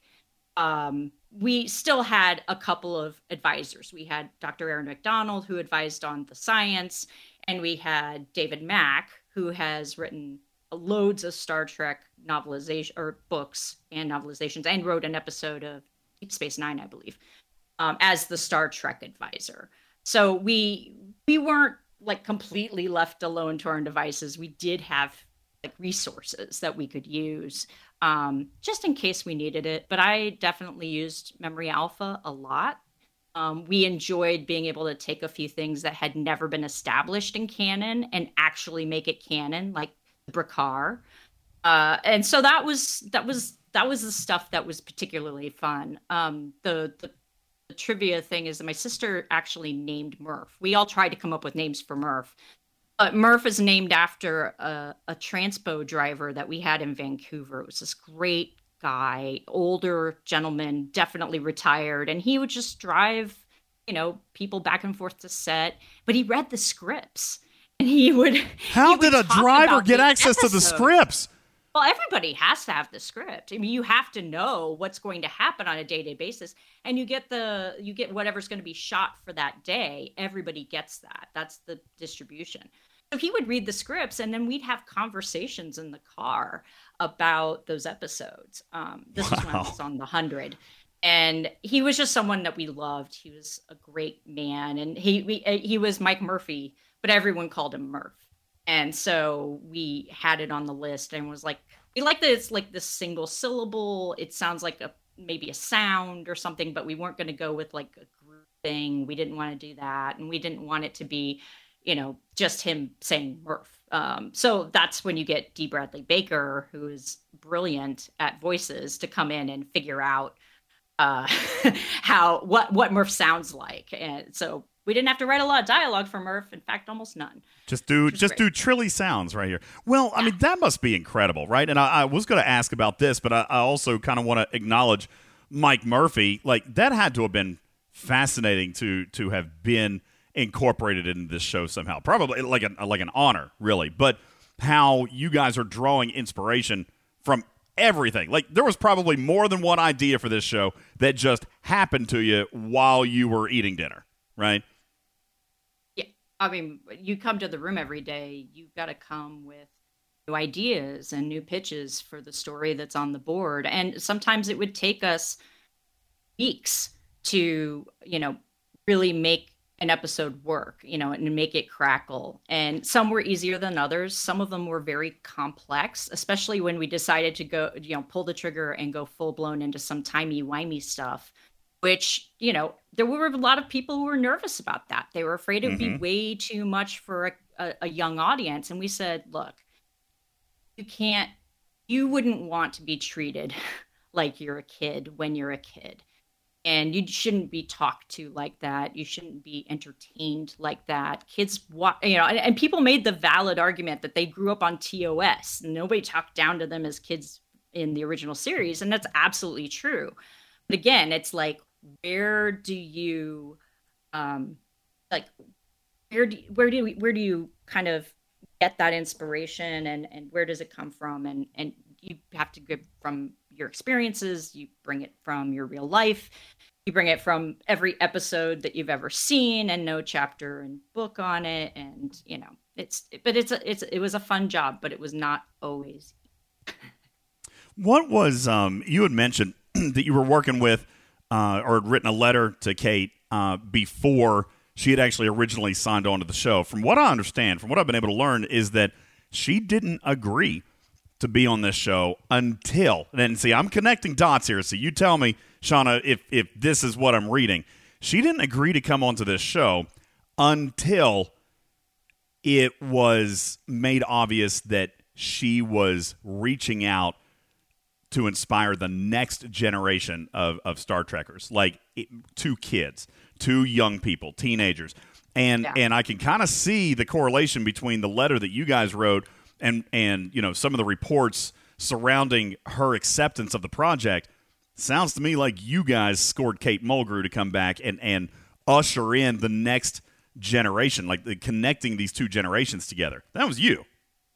Well, I mean, I, I'm not going to take credit for that. Honestly, I mean, if it weren't for Alex Kurtzman really, really passionately arguing in favor of Kate being on our show to Kate, I don't think she would have been on it. Again, you know, when we tried to describe this show to people before they ever could see it, um, or you know, even get more than two episodes into it, the reaction was kind of like, why do I want to watch a kids show? Like, why do I want to? Why do I want to watch something that's gonna, you know, be beneath me or below me? And some people don't like animation, even just for starters, which is something that baffles me because we all grow up with it. But some people just kind of move past it, I guess. Um, but the advantages of animation, like I said, was how much we got to do that we could never have done in live action. And I think once Alex explained to Kate really what what the direction of the show was and how she was going to be really you know, key to helping these young characters find their place in the galaxy in the larger universe and that she would have that kind of effect and impact.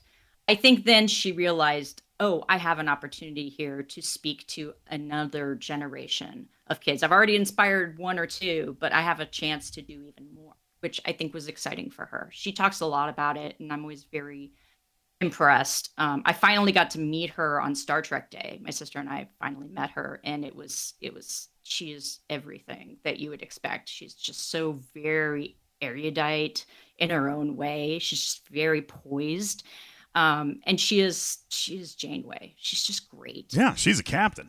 Like she's she is.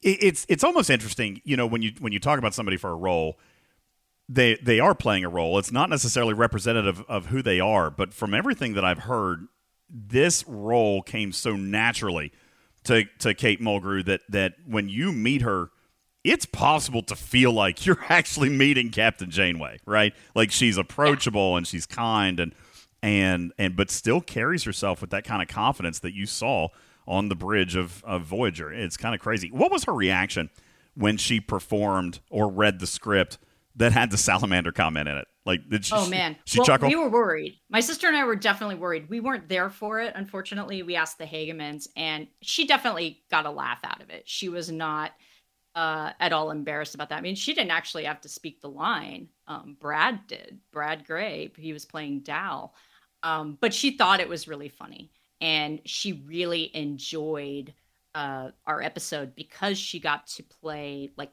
four different versions of herself. Um, you know, she's playing Admiral Janeway, which is sort of the real Janeway, hologram Janeway, which is sort of a younger version of her. And then you have her playing Dal as Janeway Yeah. and her playing Dal trying to be Janeway, so but failing miserably. So, you know, it's like multiple levels that she's getting to play on. And and then early earlier in the season, she got to be kind of what everyone called goth Janeway, where she got to turn into like the dark yeah, the evil, the evil hologram. yeah, the right? virus infected Mhm. one. So she's gotten to do a lot of different stuff on this show. And I think that was also, and that was something that once we knew we had her, it was much easier for us to say, okay, we have all of these ideas for things we can do with her as a character in multiple ways. And so it, it just, it, it, it allowed us to then execute on a lot of those ideas. I Well- don't want to jam you up, but I need to step away for like five minutes. Sure. But I We- we- absolutely love to come back and I Oh, we'd love to have you. As a matter of fact, that, that works out perfect, Bubba Joe. We could take a commercial break. When we come back, we'll have more with Shawna Benson from the writer's room and a producer of Star Trek Prodigy, uh, a new show, just wrapped season one, and uh, season two already confirmed, maybe. We will attempt to gloss over what we can look forward to in season two coming up. But I, I've already been told, Bubba Joe, that she is is going to be tight-lipped, and and I was instructed to not even try. so yeah, it's real tough. Yeah. Uh, but, yeah, we'll, we'll see what we can do. yeah, don't, don't even Thanks. try, DJ. We'll take uh, a very quick break. When we're back, more from the writers' room of Star Trek Prodigy. You're listening to Talking Trek, Star Trek Fleet Command's official podcast, and today, uh, taking a step inside the Star Trek universe outside of our game, uh, we've got more with uh, producer and writer Shawna Benson. Right after this, don't go anywhere. This program is made possible in part by a grant from Might Be Dog, chunky canned entrees imported from somewhere in the Pacific Rim. Today's show brought to you in part by the Musgrove Trial Firm in Georgia. Have you suffered personal injury in Georgia? You need a buddy. Give Buddy at the Musgrove Trial Firm a call 678 226 1994 visit them online at musgrovetrialfirm.com. Special thanks today to one of our sponsors, allinadvertising.com. Do you own a business that needs special attention with regards to your online marketing strategy and deployment? Or do you know someone who could benefit from these ever important services in today's competitive business environment? Well, you can reach out today at allinadvertising.com slash talking trek. Did you know that if you refer someone to All In Advertising that you can get paid? That's right. You can earn up to 20% of ongoing marketing services in a referral commission just by helping a friend get on their feet with online strategies. Last month, allinadvertising.com paid out over $15,000 in referral commissions. And you could buy a lot of packs with your cut. Plus, if you sign up as a business owner today, you can receive 30 free days of PPC management. That's an entire month, absolutely free. So whether you own or know someone who does, allinadvertising.com is worth the look. Visit allinadvertising.com slash talking trek to start earning more How many times has this happened to you? You vote for a political candidate because he said he earned a bachelor's degree in economics and finance, worked at a major asset management firm, and ran his own real estate business, but then you find out he didn't. Did I embellish my resume? Yes, I did. And I'm sorry. Well, never again with the help of the Santos Political Translation app. When you hear a politician say, Well, now you're going to hear the facts. the Santos app will translate for you to help you understand what the politician was actually saying. Well, now you're not going to hear the facts. So when your favorite politician says, I did not have sexual relations with that woman. I did have sexual relations with that woman. The Santos Political Translation app. I'm very highly educated. I know words. I have the best words. To conserve battery power, do not use with Trump speeches. Just assume it's a lie and you'll be safe.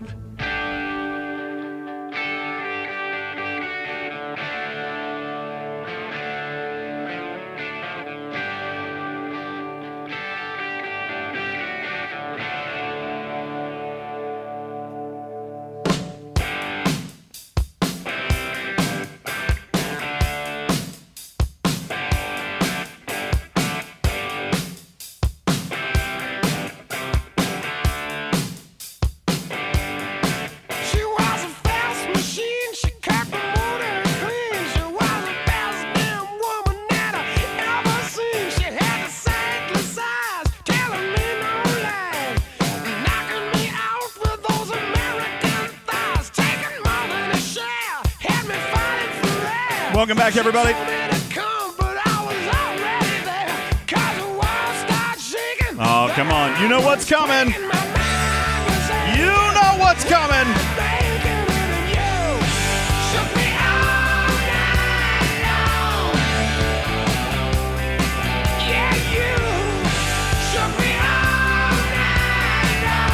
Welcome back, everybody. My name is Ultimate DJs. You're listening to Talking Trek Live, Star Trek Fleet Command's official podcast. Today, Bubba Joe with special guest Shawna Benson from the Star Trek Prodigy Writers Room. Uh, she'll be back with us here in just a couple of seconds. But I, I wanted to point something out, if I could, Bubba Joe, uh, real quick. And, and whenever Shawna gets back, she can just kind of pop in. Bubba, uh, I want to look at at her Discord tag here and just kind of take a quick peek there and notice the number 63 inside those brackets right there. Could it be that an actual Paramount Plus staffer is playing on server 63? Just, just throw that out. You know, uh, yeah, playing on 63. That would be that would be interesting, right? Uh, I I highly suspect that that she is very much like Ripper, and that that nobody in the game actually knows uh, that it's her. if, if if it were me, that that's kind of how I would be approaching that. I'd be like, yeah, no, uh, no. I Why don't would think that be interesting? what what that she's playing there? Because nobody. What's happening with the music? Okay, nah. What? Why would that not Why be would- interesting? I, I'm confused why that would be interesting. I guess. That that that she doesn't let people know who she is. Why would she? I think that Lube has it. That Lube has it better. Uh, it's because she's op sixty three. That's not her server number. Oh, Op sixty three. Well, that makes more sense. Yeah, that that that could be.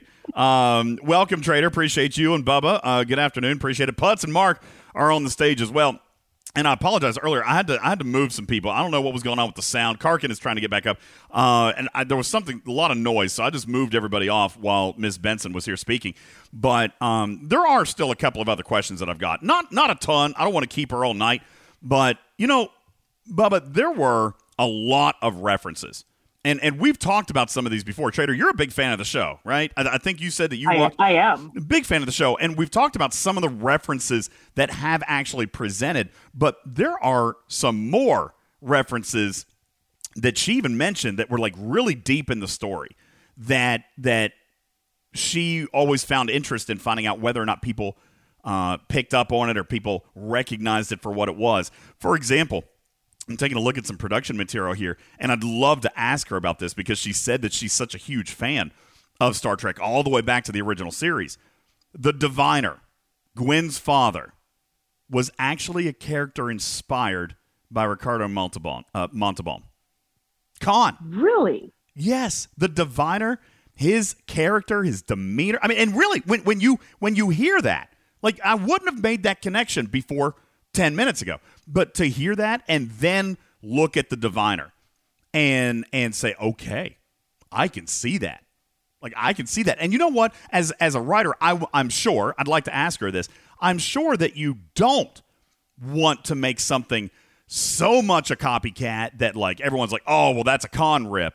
But to be inspired by that character and and and present that character in in a way that that does resemble that original, but then to be unique enough and creative enough that nobody says, oh well, that's obviously a Khan rip.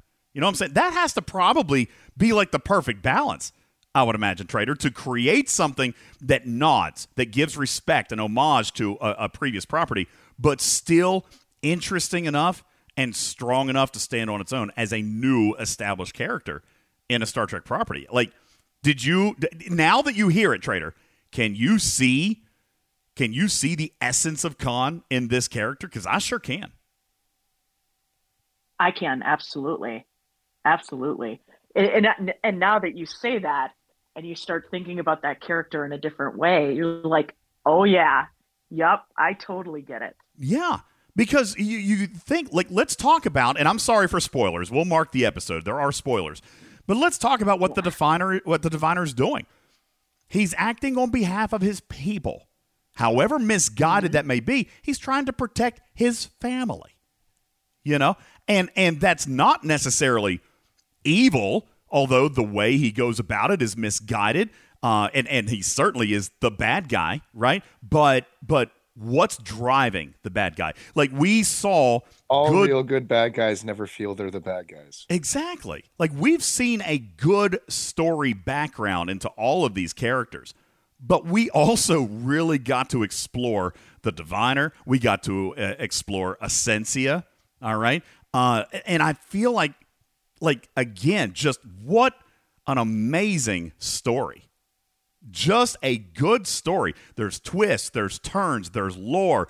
There is the feeling of Star Trek. There is the feeling of the Federation. And this, I'm not even kidding you, Trader. 100% hands down, this episode could have been made, uh, or not this episode, this this show, season one, absolutely could have been made into a major motion picture film, and, and it would have been successful. The story is good. I agree, totally agree. And and I wonder when when she returns, I really do want to ask about like what this property is inspiring. Like what's happening outside of the writers' room. As a producer, maybe she she is focused in on the show. Maybe there maybe it's more of a Kurtzman question as to what else is Prodigy going to do. But I'd I'd like to to at least ask and see. Like we already know there's a season two. All right, that's all we know as of now. Season two has been confirmed. Um, is there more? Are there crossovers? Because this does exist within a timeline that we are familiar with. So, can it cross over? Can it become part of something else? Is there other projects? Are there novelizations? And we already know there's a video game trader. We bought it. We're gonna play it on Twitch. Yeah. There's a there's a video game. So, like, what else is coming? Can we see uh, a future that that involves seven seasons? Because man, that would be great. It's a great property. Can like for example, if Paramount Plus is proud of this property, and they should be, it now becomes a bona fide Star Trek canon property and series. Does that mean that Paramount and Scopely are going to have to have a conversation towards the end? Uh, well, probably now, Trader. But but is it possible that we can see something occur inside of Star Trek Fleet Command that might, I don't know, call me crazy, correspond with the launch of season two towards the end of, of November this year? It's not beyond the realm of possibility. They've done it. Wouldn't that be funny if Scribbler had to write a, one of the missions for Star Trek? I want to know about that. I want. I want to know if, if. I mean, obviously, Echo knows who she is. So if Echo knows, so does everybody else over there at Scopely. Has has Shawna been talked to about her experience? Like she's the perfect liaison as a player, as a dedicated player of this game. She is the perfect person. We talk all about, uh, you know, consultation trader and, and learning the game and being a part of the game and, and writing narrative and all that stuff. My God, who could be more perfect for it? She plays the game Yeah. and she's involved in the Star Trek universe. Moreover, did you catch what she said? She's been a Star Trek fan since the day she could start watching television. And and her team still performs responsibly and brings in the consultants to make sure that there's nothing overlooked. Not that I want to turn this into a Scopely thing, but I'm just saying. Did, did- did- did anybody anybody else notice? All right, I noticed. And and I go ahead, Cargan. Oh, I no, I was I was curious about that too because um, TNG. I recall something saying they had so many technical advisors just to have all the you know proper words in place when they're talking about certain things, so it didn't sound like so. Yeah, fact no, that they listen, utilize the almost same every features. almost yeah. every studio does that. Anybody who's developing a movie consults with with the with the topic to make sure that it's not just completely wrong. Uh, Bubba, you were the one telling me about the uh, the new Top Gun movie, Maverick. I was looking into that. You know, Maverick uh, actually brought in Air Force pilots. Like they brought in Air Force pilots, not by the way to do all of the flying and do the stunts, but to teach Tom Cruise how to actually fly a plane. You know, Tom Cruise did a lot of his own stuff, not like all of it, but he flew planes. And the studio had the Air Force teach him how to do that. Like that is what is again, don't want to get into the Scopely piece of this. This is a really great insight into something outside of the. I don't of know how much the insurance cost for that. it's probably crazy. All right. But but again, taking Scopely out of this piece, like this is an incredibly awesome opportunity to look inside the Star Trek universe.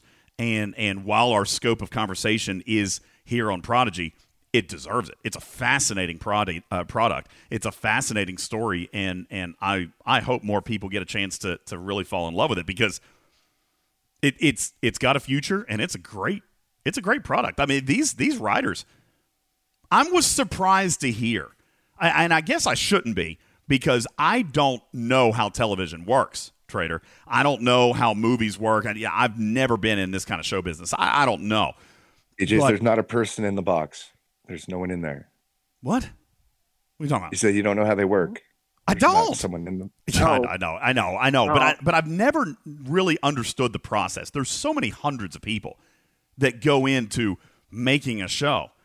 But Trader, if I'm if I'm hearing her right, like the show starts there. Like the whole s- you could have the again, joking but with respect. Talk to JJ Abrams. You can have all of the greatest, most amazing looking things, but if you don't have the story right, you don't have the, the product right.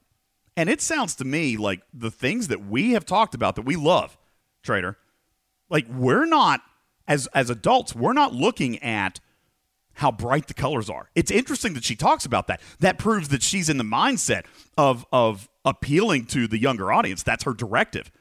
But Trader, not once have you and I talked about the colors. You know? We're talking Yeah. about the story. Yep, absolutely. We're talking about the story, and and and this was another thing. I, I hope I don't forget. I want to ask her about when she gets back. You know, there have been two clear ways to tell stories inside Star Trek. There's been the episodic format, which was like TNG, like TOS. That was like uh, Voyager to a great to a great extent. That was Strange New Worlds. Okay, uh, but then we've seen season long story arcs like we have with Discovery, uh, like we kind of have with Picard, even though it stepped a step or two back to episodic a little bit, like with you know the way Picard like psychologically went to his childhood and stuff like that. You had a couple of those trader that did step off into their own episode, but for the most part, it was very much about the the overall story. Like there wasn't a lot of support in the middle, and and we look at Prodigy. And and I'm thinking through, and I'm even looking at the episode list right now. Trader, every single episode was in 20 minutes is which is crazy you know she talks about how efficient and, and how concise you got to be in 20 minutes they have able they've been able to successfully deliver a standalone story inside of a season arcing uh, season arcing story. Like and you think about how much time you have to dedicate to each of those stories. That's insane. I mean you guys know i can shoot for a two hour show and end up going four hours. I can't be concise enough to deliver 20 minutes that that gets you from point A to point B and gives you the emotion, that gives you the the connection, that gives you the intelligible writing and the interactions between the the cast and the crew and all this stuff like what a talent. What a brilliant mind you've got to be to do essentially two to three individual stories or, or overarching topics in that episode within 20 minutes. 20 minutes is not enough time to do the intro for the show. 20 minutes is not enough for even stupid news. can't can't do it. All right, it's incredible. So, I, I can't wait for her to get back because I've got a couple of those final questions before we get ready to wrap up with her. We will play Battleship. Well, well, well, DJs, yeah. I have just gotten a huge leak on the upcoming arc. Oh yeah. And if you're okay with me posting this, I can post it in the graphics room. This is stolen propaganda, but I think everyone will enjoy it. Okay. So it's going up right now. All right. I'm, I'm clenching my butt cheeks right this now. This is the this is the but this is the upcoming patch notes. Uh, the new USS Quesadilla abilities breaks into four cheesy quarters for your maximum yumminess. That's the new ship. Uh, officer abilities. Uh, new officer ability is Buff Dukat. Uh, ability way stronger than Gul Dukat. Um, also great at lifting heavy stuff, flexing, and arm wrestling. Uh, you're going to get a couple of new missions uh, for Ops 75 Plus with Officer Buff Dukat take the USS Quesadilla on a delicious journey to destroy lesser meals out there. Um, that actually sounds brilliant, ladies and gentlemen. That No, is so- your January arc. No, What's somebody needs to go find Obsidian Obsidian Hamster because I hit him over the head to get this. He's lying in a in a hallway somewhere crying. Wait, it's not Arc Launch Day yet. Yeah, he's usually No, in the hallway but- crying. That's that's when leak. he sits in a leak. hall crying. That's when he sits in a hallway right. crying. Yes, usually I'm not the one making poor hamster cry. Uh, shout out real quick. Oh, that's I'm- my job. Trader Yeah, Martin outside for sure. Best Buy to get Listen, that. hamster, hamster, and Bubba Yes, Joe sir. are friends. I got finger quotes in the air. They're friends. Okay, uh, as in Bubba. But yeah, Bubba abuses him on a daily basis, and he pretends to like it. All right, that's. I mean, I mean, Hamster remembers my birthday. Oh no! I can't say that about anyone on my on the stage. Oh crap! I don't even know when your birthday is. yeah, do, do I know when your birthday is? Yes, you do. Oh, sugar. Is it today? All right, I'm going to put it, It in is my. not today. I'm going to put it in my Oh. phone right now. Tell, tell me what it is. Oh, just text it to me if you don't want to tell anybody out loud. Or or PM it. You can PM it. I'll, I'll, Did I I'll- miss it? I'll- I'll- Did I miss it? Yeah, can you also tell us your mother's maiden Well, name and your favorite yeah. dog? I also need your Last social security of number the so I can deliver number. your gift. I feel like I feel like I need to say happy belated birthday, but I don't know when your birthday actually is. So you know, I feel like I feel like he's he's driving that that prod right there to point out that that we've missed it, Trader. I think you're right. Yeah, that's I'm going with that. Uh, Probably also. yesterday. we're gonna go with Happy hap- We're gonna go with Bubba. happy belated birthday. Was it- was it- happy belated birthday? We do love you. Was it yesterday by chance? Uh, it was not yesterday by chance. Uh, two days ago. Yes. Two days ago.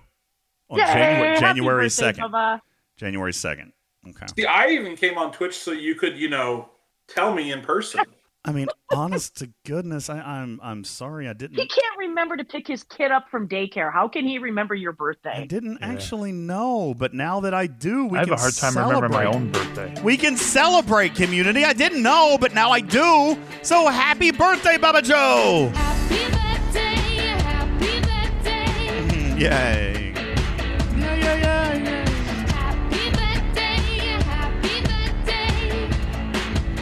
See, I wrote I wrote way. this for him too. I'm sure. Yeah. Hold on. There's a line. There's a line about the uh, about G7 coming up. Hang on.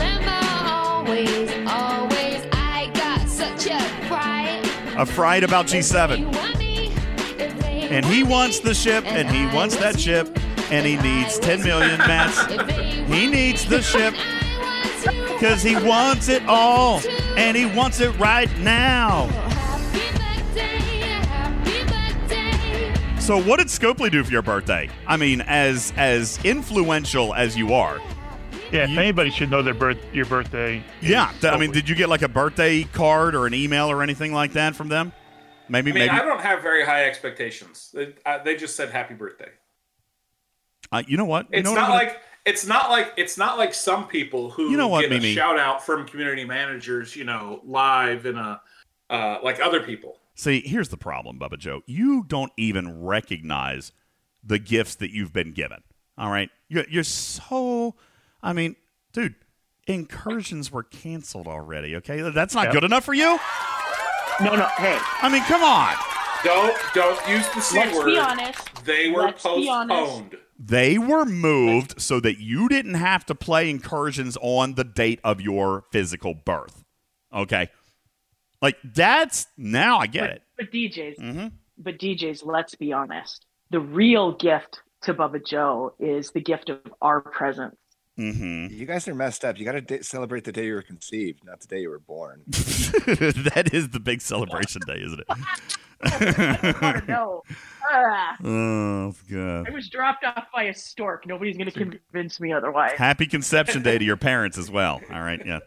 Uh, that's that's turned into something dark and disgusting at the very same It was time. the last happy Yes, day that, that went in a really bad direction really quickly. It did. I apologize. I'm sorry. Um, Um, So, DJs, but I actually, one other- I actually, sorry, I have to go, DJ. I told you I may not be able to make the show, but I got to go again. So, yeah, that's okay. uh, you got Legos. you guys to have fun.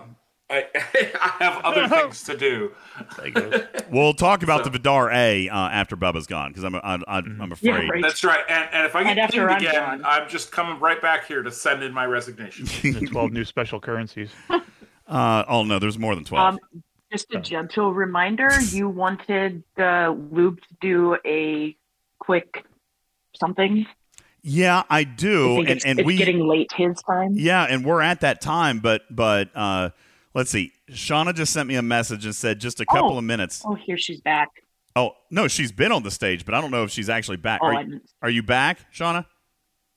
No, not yet. She sent me a PM and said I need a couple of minutes. I got an emergency issue. Now I don't know if that's going to be like a real couple of minutes or like you know a DJ's couple or a of DJ minutes. couple minutes. hmm So um, I, I tell you what, I, I'm just gonna here. Here's what I'm gonna do. I'm gonna PM her and just say interrupt. In, in, interrupt. How do you spell interrupt? Oh, clearly there must be two R's because that's got a red line under it. Okay, there you go. Interrupt me when you get back. I'm gonna waste time on other silly things. Okay. And actually, that's not really uh, fair at all. Because crazy enough, we we have talked about this, um, and and I have invited them to come and talk, and and we've actually put it off one show. Um, there was a uh, a, a content creator that created an amazing tool, Trader. I don't know how much you used it, but I used the heck out of it, man, and I used it always on stream. Um, that would have been Spock's Club, Spock's.club. That website was incredible and, and kind of revolutionary. It, it was about as revolutionary to Star Trek Fleet Commanders as STFC.space. It was incredibly uh, awesome, uh, a ton of, of data and everything that, that you could learn from that engine. And, uh, and sadly, it's been taken offline. Now, I am not prepared to to comment or speculate on on anything related to that. It's just not here right now. Um, I have sent communications to the author and creator of Spock's.club, and and unfortunately, my concern grows by the day, Trader, because I have not received a response. And Oh, um, that's no good. no. I And- hope everything's okay. I hope so too. I mean, now listen, when he took, he did take a break. Um, uh, I guess maybe two months ago, he had a massive personal commitment to handle with work. He had a huge project uh, at work and, a- and a big uh, piece of his job. And and he even told me he's like, listen, I'm probably going to miss this arc because I just have a massive commitment. I've got a ton of work to do, and, and obviously my client gets all of me, and I- don't have time to do this. And obviously, I was like, yeah, do whatever you got to do, man. Um, what I fear is uh, aside from you know something may t- something terrible may have happened. Aside from that, I, I also lightly and uh, lightheartedly and jokingly fear that he that he broke the addiction and has just decided not to come back. Um, although I, I do I do feel that that he would have communicated uh, because he knew Rev Deuce very well.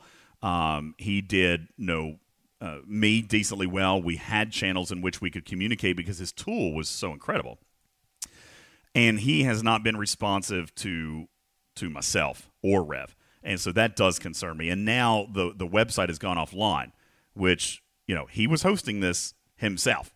Like this was this was a personal a personal Yeah, project.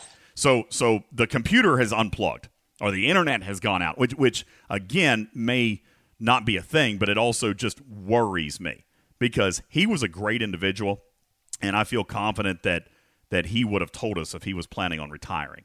So I am very worried, but I've I've done everything I can do. I know his real name. Uh, I've sent an email. I've tried to uh, to reach out to him. Of course, here on Discord, I've tried to reach him through some of the other platforms that we share. I sent him a letter. The only thing I don't have, Trader, is an actual phone number, and I can't call him that way. So I, I, I do grow concerned, and I hope we've demonstrated some pretty amazing things as a community. I hope that you guys will uh, keep him in your thoughts and prayers. Hopefully, this is, you know, nothing major and just still a part of his work project. Maybe he doesn't even know that the server is offline because he hasn't been on Discord, and, and hopefully that's all fine.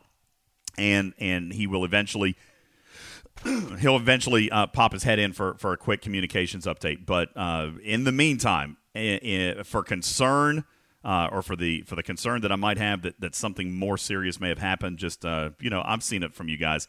Maybe throw out some positive vibes. Okay, throw out some positive vibes and some good well wishes, and and let's hope that that everything is okay.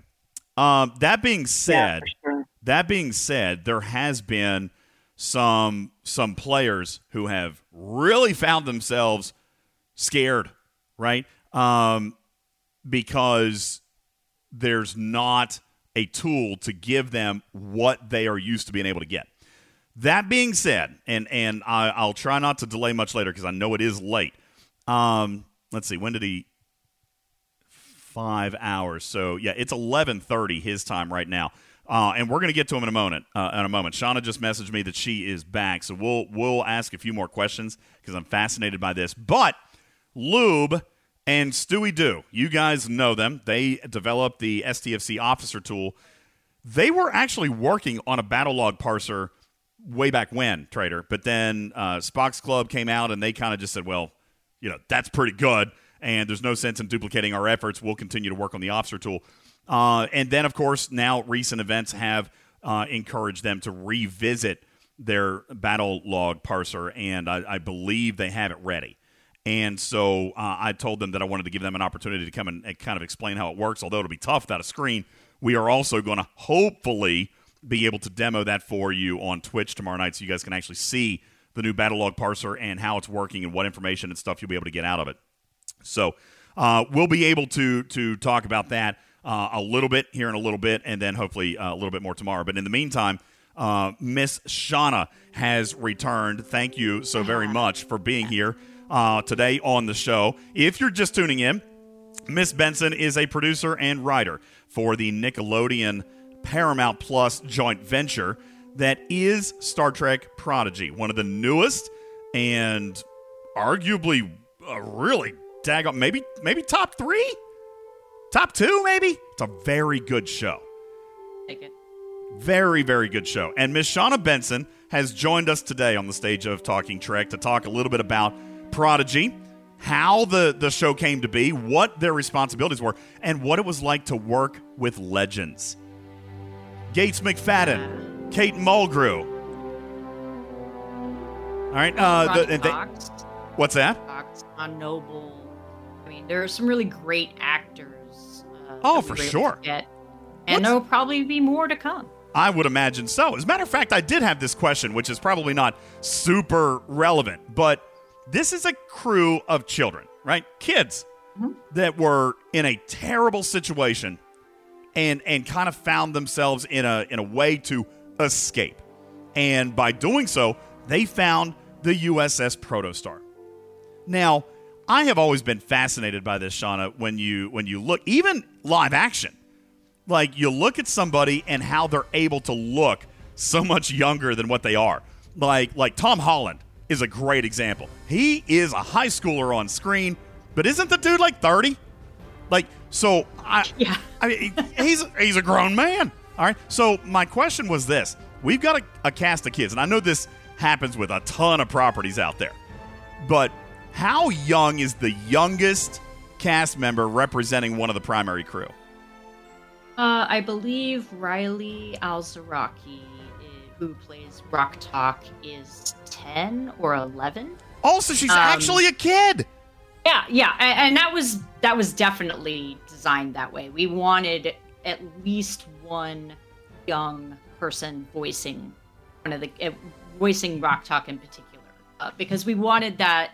You know, it's it's a funny thing, right? When you first meet Rok-Tahk as a Brikar and you don't understand the language, she comes off sounding like a Like a rock monster. Yeah. right? Yeah.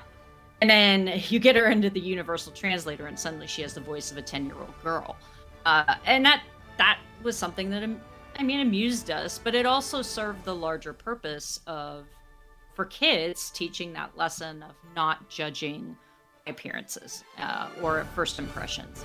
So uh, that I think was was intentional. Um, the other roles, I mean, Ella and, and Brett are pretty young, but they're they're older than teenagers. Um, they were left kind of open. Uh, the only one that we I think we really had in our head uh, was Jason Mantzoukas, and that was totally just because we really really hoped he would do it, and we couldn't help ourselves from writing Jankom Pog in his voice a little bit um because it just it made it just made perfect sense to us all. Um but uh, other than him nobody really knew who was going to play all of these roles. And rylee isn't really new to acting. Her dad um carlos alazraqui is well known in in voice acting circles um he has done a lot of amazing characters um particularly on nickelodeon so she was already kind of sort of in the family, but she definitely follows in her dad's footsteps. She is excellent. the cast that you guys put together for this is actually really really impressive you know we we've talked about this with like other shows and, and things like this in the past trader but excuse me i got a i got a fuzzy throat but when you have been able and i'm sure this was this had to have been part of your intent uh, tell me a little bit about the thought process behind creating these people, creating these characters, and and writing them in such a way that it was literally impossible not to become emotionally invested into any of these characters. Like I was thinking at the beginning, okay, there's one or two characters that I'm really not kind of connecting with, um, and and you know that's just going to be like a supporting character. But as the as the season progressed, every single one of these characters became really important and not just important in their role, but important to the crew and important to the story. And therefore, they became important to me as a viewer. And I can't, and and I know this is going to sound silly, but how many times have you guys watched something and gotten used to something, and then a voice changes, or or uh, a cast, you know, something happens and they get recast or something like that? Uh, Shawna, I now, having watched one singular season of your work, cannot imagine any of these characters being anybody else. You know what I'm saying? Like they were cast so well and and like their mannerisms and their emotions and the way that they're communicating with their with their team and and you know the other uh, characters in the show like just their voices absolutely match what you would expect them to be or or maybe not but now they maybe maybe you didn't expect it to be that but their voices actually now are their their personality. These voice actors that you've got, I, I don't know if they could have been cast any more perfect. I don't. I don't think they could have. Uh, we were at least around during the early stages of the casting, and that was also something that we were kept pretty advised of, even after we were wrapped in the room and we had all you know locked down for COVID. We were still getting emails from the showrunners, kind of updating us on who they got, whose deals had closed, who they'd put offers out to. So it, it there weren't a lot of other people. I mean, early on there was it was it was pretty wide open, and so we talked a lot about these characters and you know the, the great thing about a really talented voice actor and it, different than someone who appears on screen and not everyone who is a an actor you know in a visual medium can really translate to uh, you know animation because they may not have the most you know vibrant or distinctive voice. You know jason mantzoukas does have a very distinctive voice so it works for him. Um, and almost all of our actors have appeared in some kind of uh, uh, visual medium. Um, I don't know if Rylee has, but uh, Angus Imrie, my sister and I saw him in The Kid Who Would Be King as a young Merlin, uh, the older version of Merlin being played by Patrick Stewart. And we just thought he was perfect for Zero. And so we we submitted him as our as our wish on our wish list. Um, and then he did it, which was great. And John Noble was one of those on a very, very short list of actors for The Diviner. Um, he gave a really great interview that I really eased me a lot because I just I didn't have a lot of contact with the actors while they were uh, doing their voice work um, because of where we were and everything being shut down. But he definitely got the diviner. He understood what we were doing with that character, and it's it's partly because he's played a wide range of of characters who are you know bad or evil seemingly and then they make a turn to the good or some that go downhill in the other direction. You know he's played kind of innocent and dark you know. I loved his work on fringe. Um that was that was definitely an, an, impact in my mind for having him on the show was that he we knew that he could be menacing um, you know, he's Denethor too. So you know, we knew he could play menacing, but we weren't a hundred percent on like where he would come with the character. But that's on us as the writers to really, you know, inform those performances. And it's not dictating. It's not saying you should say the line like this. There's some directing. There are voice directors who, um, you know, kind of help with guiding performance. Uh, my sister and I wrote a couple of episodes of a newer He-Man and the Masters of the Universe. So not the Kevin Smith one, but the one that's actually geared toward kids.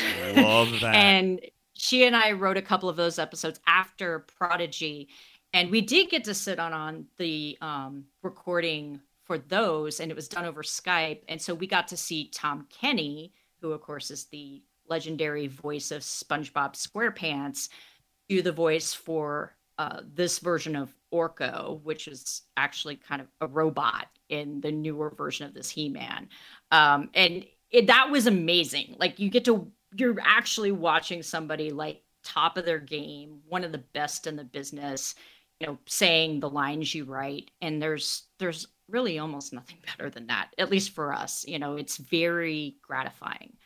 Um, but I couldn't imagine anybody else playing these characters at this point. they've done they've done a really really good job, and and especially as you're talking about uh, Rylee, just what you say, eight years old, ten years old. Yeah, yeah, she's That's- very young. I think when she was voicing initially, she was probably like yeah nine, eight or nine. Well, she did a great job. Holy cow! Like, I mean, that character is probably has become one of my favorite characters throughout the entire show. Just the way that that character has grown and evolved. It, I mean, it is Star Trek, right? The pursuit of science and knowledge and and being a nerd and and not even you know just being fascinated by love. And it's like walking up to to a Star Trek buffet is how that character was was presented, and Rylee presented that character so well. That's Yeah, really and we were we were asking her to do some really challenging things for someone at that age. I mean, we have an episode where it's um it's called Time Amok and it was episode 8 and it's really where you get our version of a Star Trek uh timey wimey, like real not not related to our main plot, but just like you know uh, a single episode where something hinky is going on like remember me where dr crusher is you know trapped in a warp bubble and is existing in a pocket universe and stuff like that. So in this version of our timey wiminess we had the protostar um, hit with a uh, you know some energy or whatever that but essentially what it does is we were doing a little bit of cause and effect for TNG that was definitely an influence.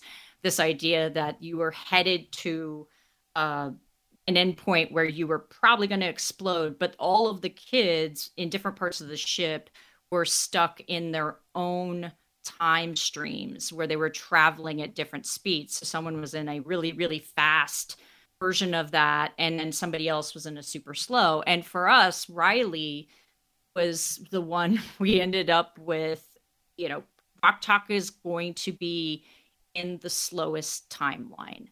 That means that time is going to pass for her, even though it's only like 15 seconds in real time for us. Like for her, that 15 seconds takes an, an a large amount of time, Mhm. which we did not talk about how much time it was, but it is enough.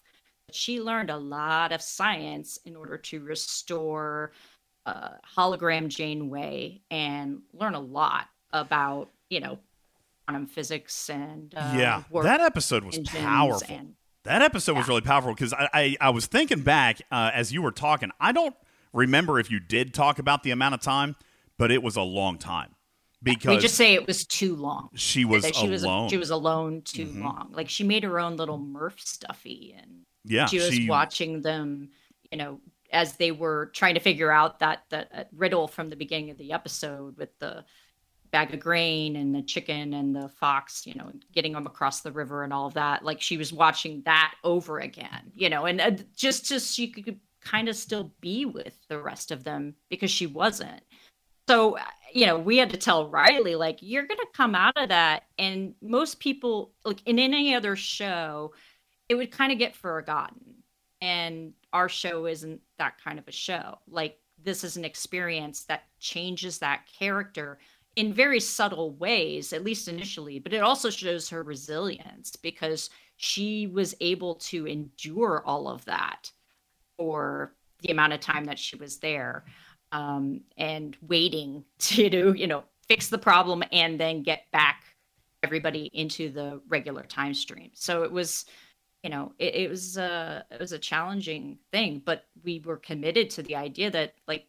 things happen on this show and they have consequences, which is what you do in any live action show for the most part. You know, sitcoms, The Simpsons can run for you know a hundred years because those characters don't have to change, right? You can, and, and even lower decks to a, a degree, those characters are playing to their type, their archetype.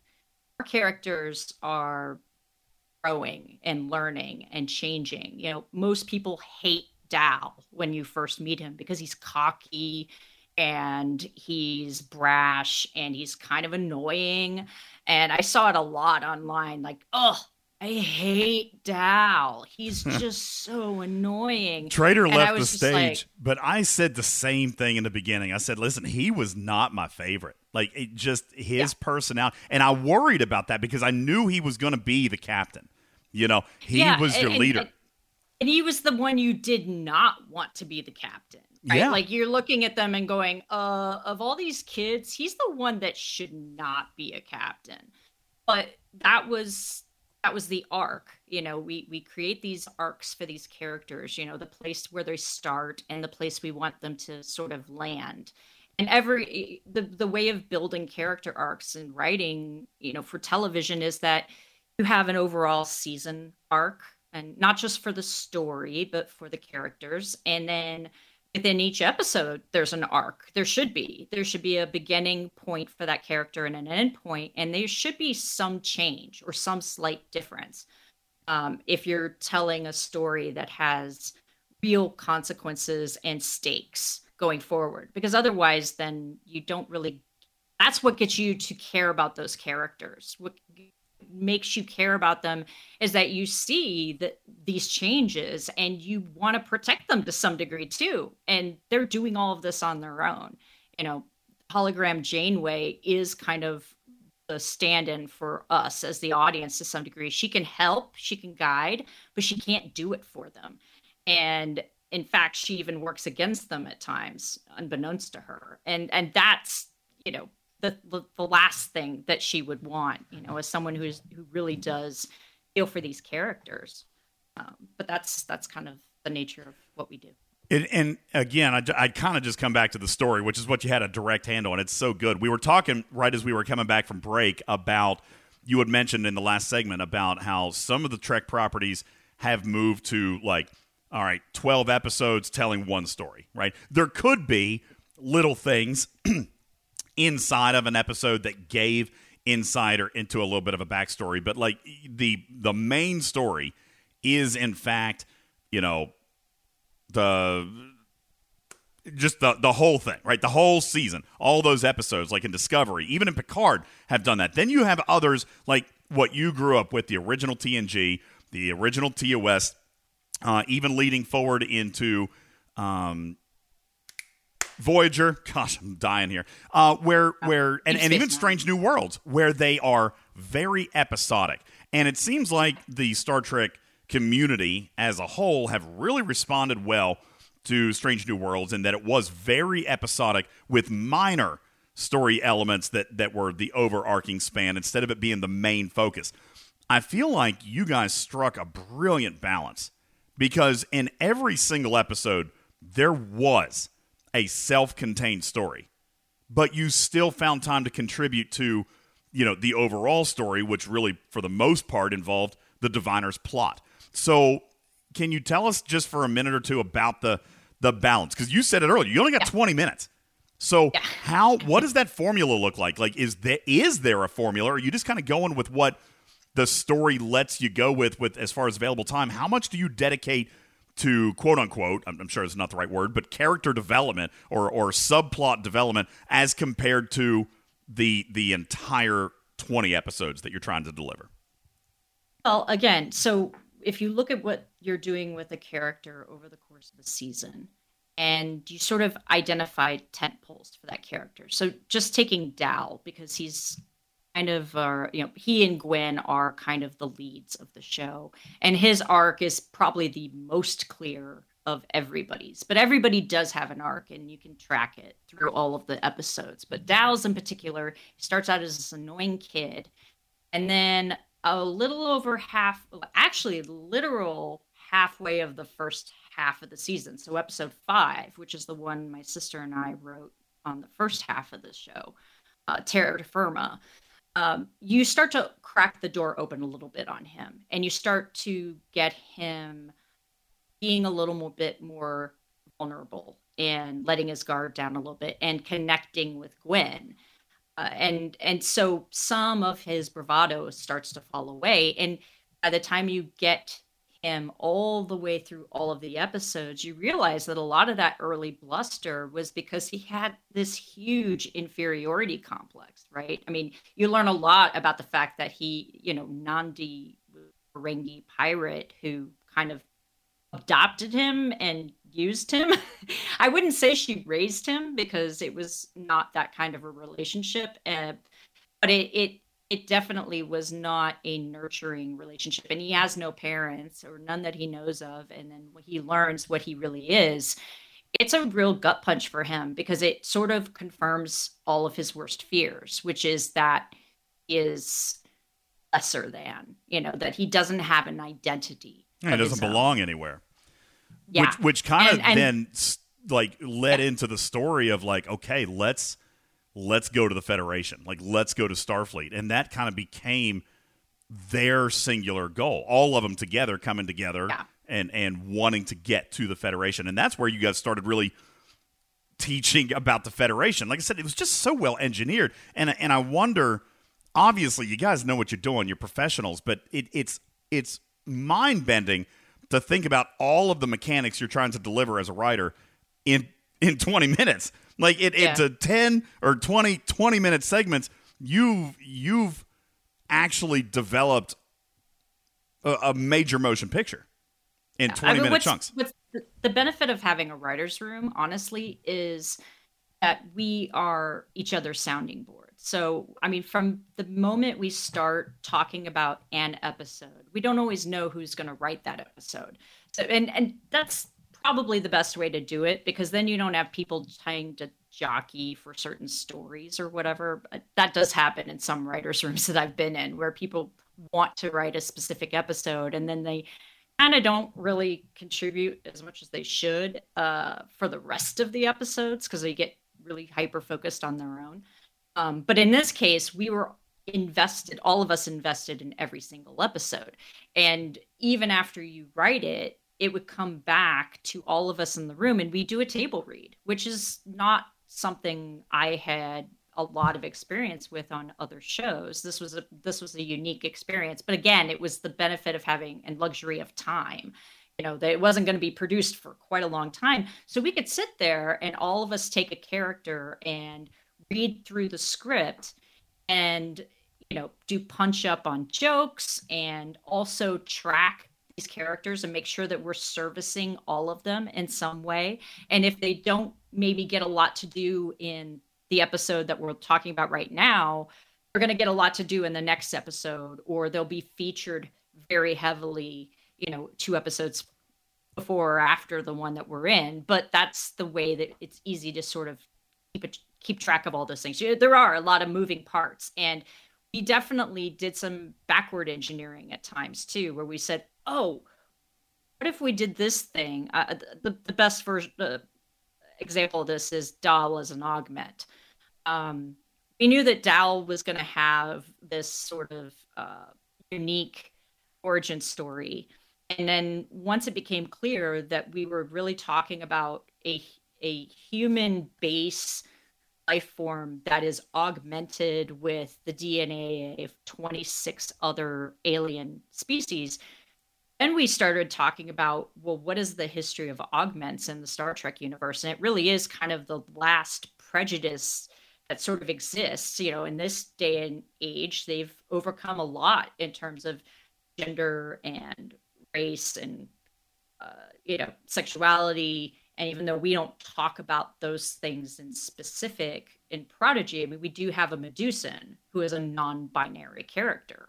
Um, and so we don't have to talk about that stuff. It just is. You know, zero is what they are, right? And mm-hmm. and and kids get it, right? Like I think kids wrap their brain around it a lot better than some of the adults and their parents can. But he would definitely talk through and make sure that every character had something cool to do or say in every episode if possible and if not in in any large amount in a specific episode certainly over the course of the whole season you did feel you you understood them and you got their story even murph who never spoke a word even murph yes even murph who was a great character um, let me uh, let me ask a question from the community here as we get ready to wrap up. I thank you so much for your time. First of all, we were late to get to you, and now you've stayed over uh, the time that, that you told us that you could be here. But this is a great question. Uh, and there are a lot of them in the chat, and I, I'm, I apologize, I'm not going to be able to get to all of them, but I got to pick out uh, Johnny Five's question because it is a really important decision to be made, Shawna. Every captain has their like their iconic phrase. So yeah. we are curious how you guys did the same thing. I mean, you that that phrase defines literally almost every captain in Star Trek. All right. And Dal's was equally unique and emphatic. Uh, it fits his character wonderfully and and the way that you guys made it his quote unquote captain's phrase. It was just like the very first time I heard it, I, I, I think I almost got goosebumps. And then the second time I heard it, like it was for sure. That was his. You guys cemented that for him as a Star Trek captain. How much thought went into go fast? A little and then none. I mean, a lot and then none.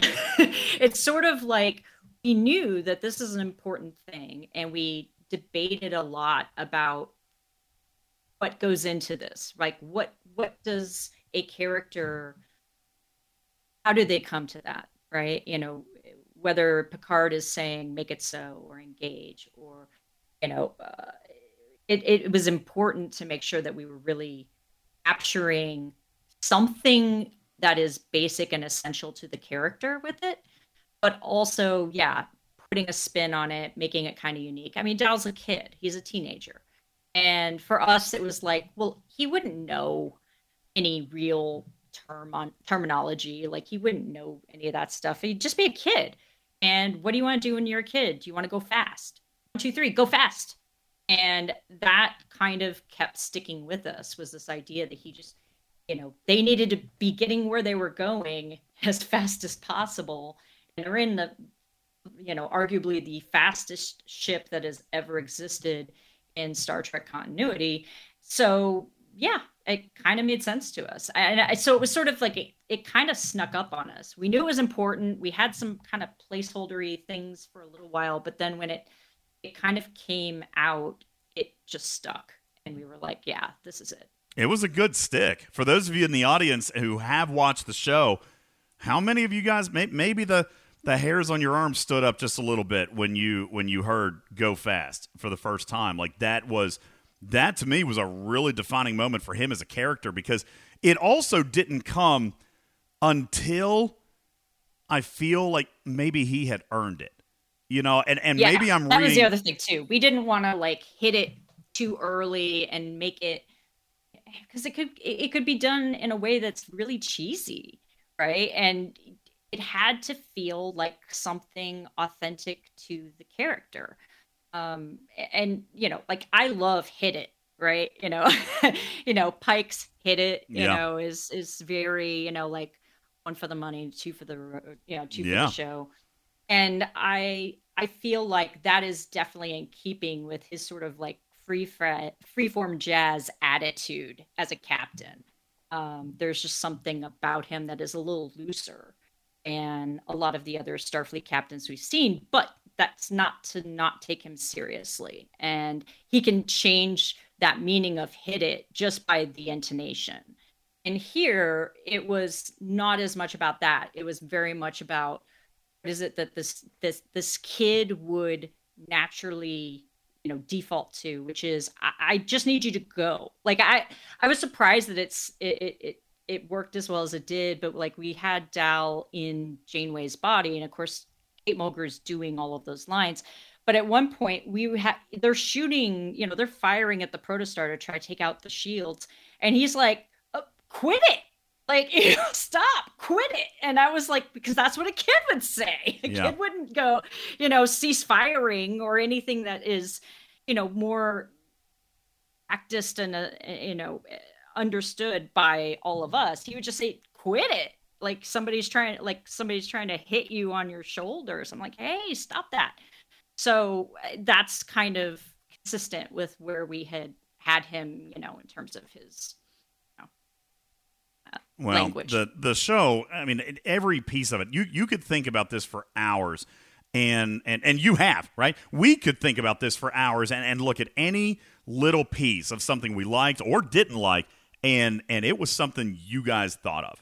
Like there wasn't anything here that just happened, or was there? Was there a moment in this season that just accidentally happened, and you guys were like, "Oh yeah, that's that's a happy Uh, accident." There was there was something uh, I, I heard it. Somebody was talking about something on a podcast. I'm sorry, it's so vague, but I um it escapes my mind at the moment. But I remember laughing when I heard it because they were like, "This had to be intentional," and I was like. I don't think we intended that. I mean, if that worked for you, that's awesome. But it was just one of those things where you you start reading meaning into every single thing that you see and every decision. And yes, we made a lot of very conscious, purposeful choices. Again, 22 minutes. We have to do everything we can to be as efficient as possible to pack in the amount of story that we wanted to tell for this show.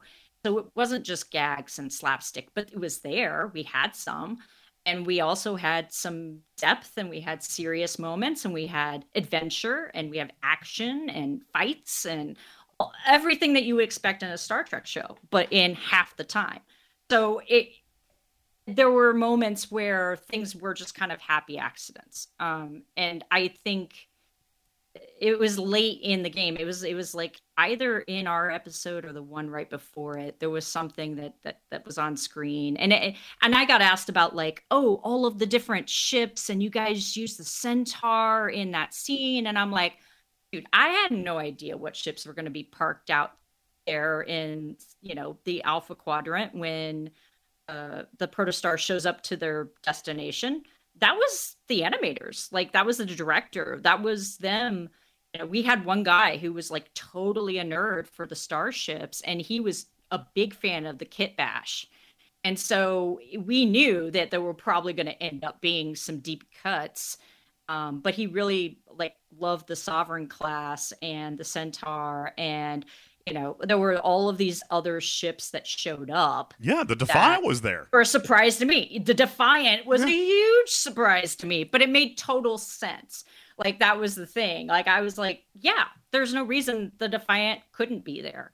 Um, and and and whether there were other Defiant class ships, but they actually used the actual Defiant. Yes, they I was did. really impressed because Yeah. they established some stuff in the canon. I mean, we, we always knew we were making canon. That was made clear to us because I, we weren't sure because the original animated series that aired after original series got canceled, you know, that has the terrible, you know, choppy animation style and is super cheap, but it has all their voices.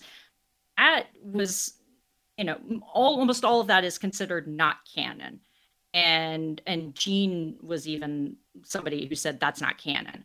So when we came in, we were worried that we weren't going to be canon. They said, "Oh no, whatever you're doing, it it work. It's in the timeline with all of the other shows. Everything is canon if it's on screen." And we're like, "Cool, we're going to do some stuff." And this show will be as impactful to Star Trek canon going forward as it has, you know, as all the other shows. which is a great segue, Shawna, into my my one of my last two questions for you. Talk to us about now that you guys are an established product. You got a season in. It, it uh, I'm assuming was very successful. I mean, the numbers that I've looked at, you know, for it to be even on a kids network, like I, I've seen, I've seen Nickelodeon selling adult products on the channel uh, like when they were airing this, and then of course you know the product placement and stuff with uh, with the the pre uh, pre stream advertisements and stuff uh, on Paramount Plus and, and things like that. This uh, seemingly has been a, a, successful project for Paramount and Nickelodeon.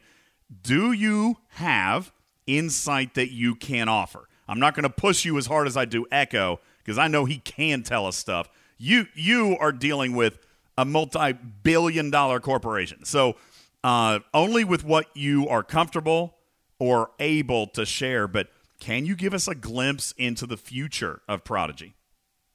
Um, here's what I can tell you, and and to be honest, there's not a lot I can tell you because my sister and I were not on season two.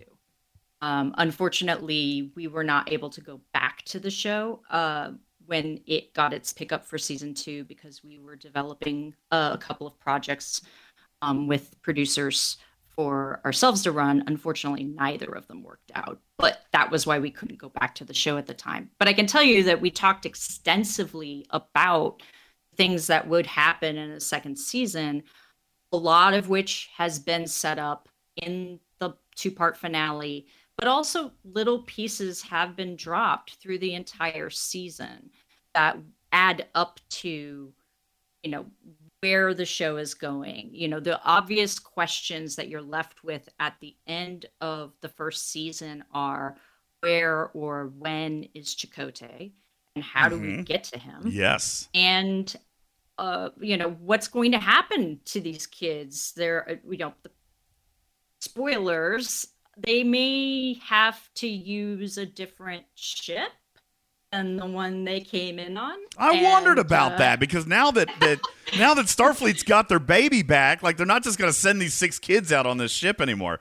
You know, like okay, well, we, we appreciate you finding it for us. You all go have fun. You know, like I all don't. those ships took a beating, you know, and uh, including the Dauntless, which I was was another thing I was really proud about that we that we were trying to figure out what ship it was. It started out life that they were going to be chased by Riker and the Titan.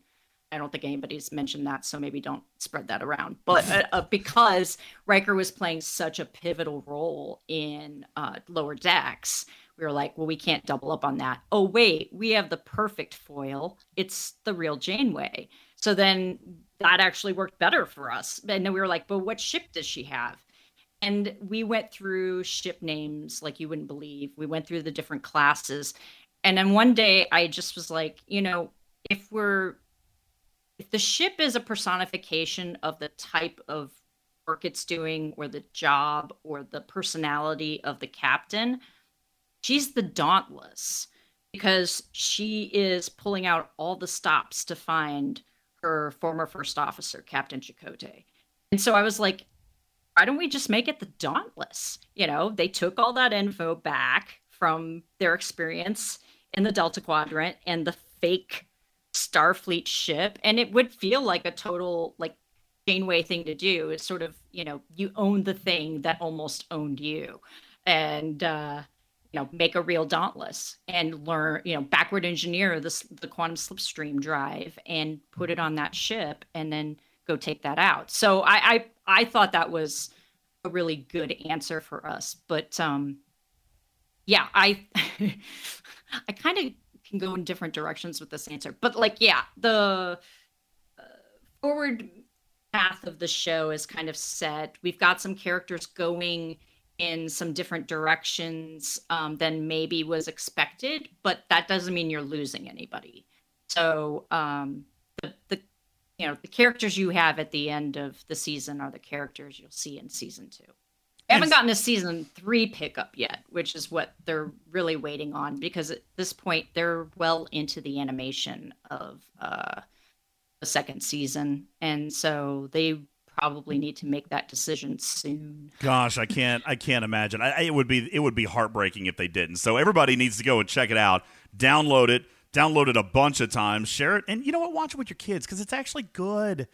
It's a good show. You know, and and I, I think once you once you really get invested into these characters, which takes a, an episode or two at the beginning, you're learning these guys are strangers.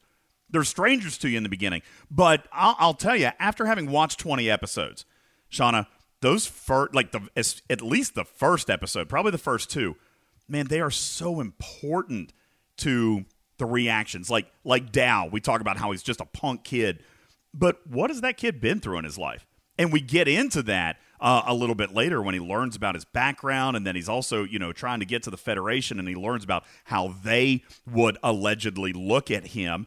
You know, and and it be, kind of becomes a really important piece that setup because how would you react if you were 16 years old and, and basically lived your entire life in, in slave labor? You know, so it, Yeah. it was it was really important. Those episodes were tough for me, Shawna, to get through because I hadn't connected yet. But man, as Mm-hmm. And- soon and as that's I because did, the expectation for adults was Star Trek, and kids, for the most part, don't have any expectation. They don't know Star Trek, so it's an easier buy for a young audience because they're just meeting these characters, and then they're going to learn about the Star Trek universe along with those characters. So we always knew it was going to be a little bit of an uphill battle with some of the hardcore Trek fans, but being hardcore Trek fans ourselves, we were like prepared for that and we were ready to, you know, throw down if anybody wanted us to throw down about any of it. And I think Aaron in particular has sort of proven his his credentials, especially on Twitter. He answers a lot of questions. He's very uh, responsive to fans and viewers. Um, something else I was going to say about it, and I've forgotten what it is, but that's okay. well, I, mission accomplished for you guys. A fantastic product, fantastic story, and and I think it's been very, very respectful of lore. that all the other characters and the cameos that came in, and and the way that you integrated that. Um, still, I, I, I know that you were a part of it. I don't know if you got the credit, but I, I think I still think Kobayashi was definitely one of probably the top four or top five episodes of the entire year. Uh, Mindwalk was so good because it, it started, and then there the the one time amok that was the one with Rok.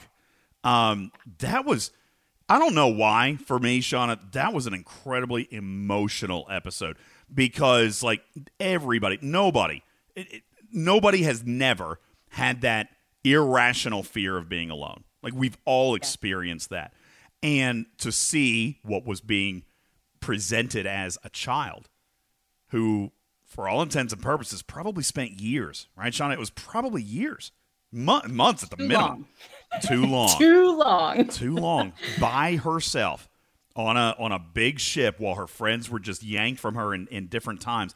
Man, that was a really powerful episode. And seeing her at the end kind of emerge stronger and better and and you saw her struggle, right? You saw that that she had created the Murph doll. You saw how she had kept her quarters. You saw her struggle during that alone time. And man, was she ever so glad to see her friends. That was emotionally powerful for me.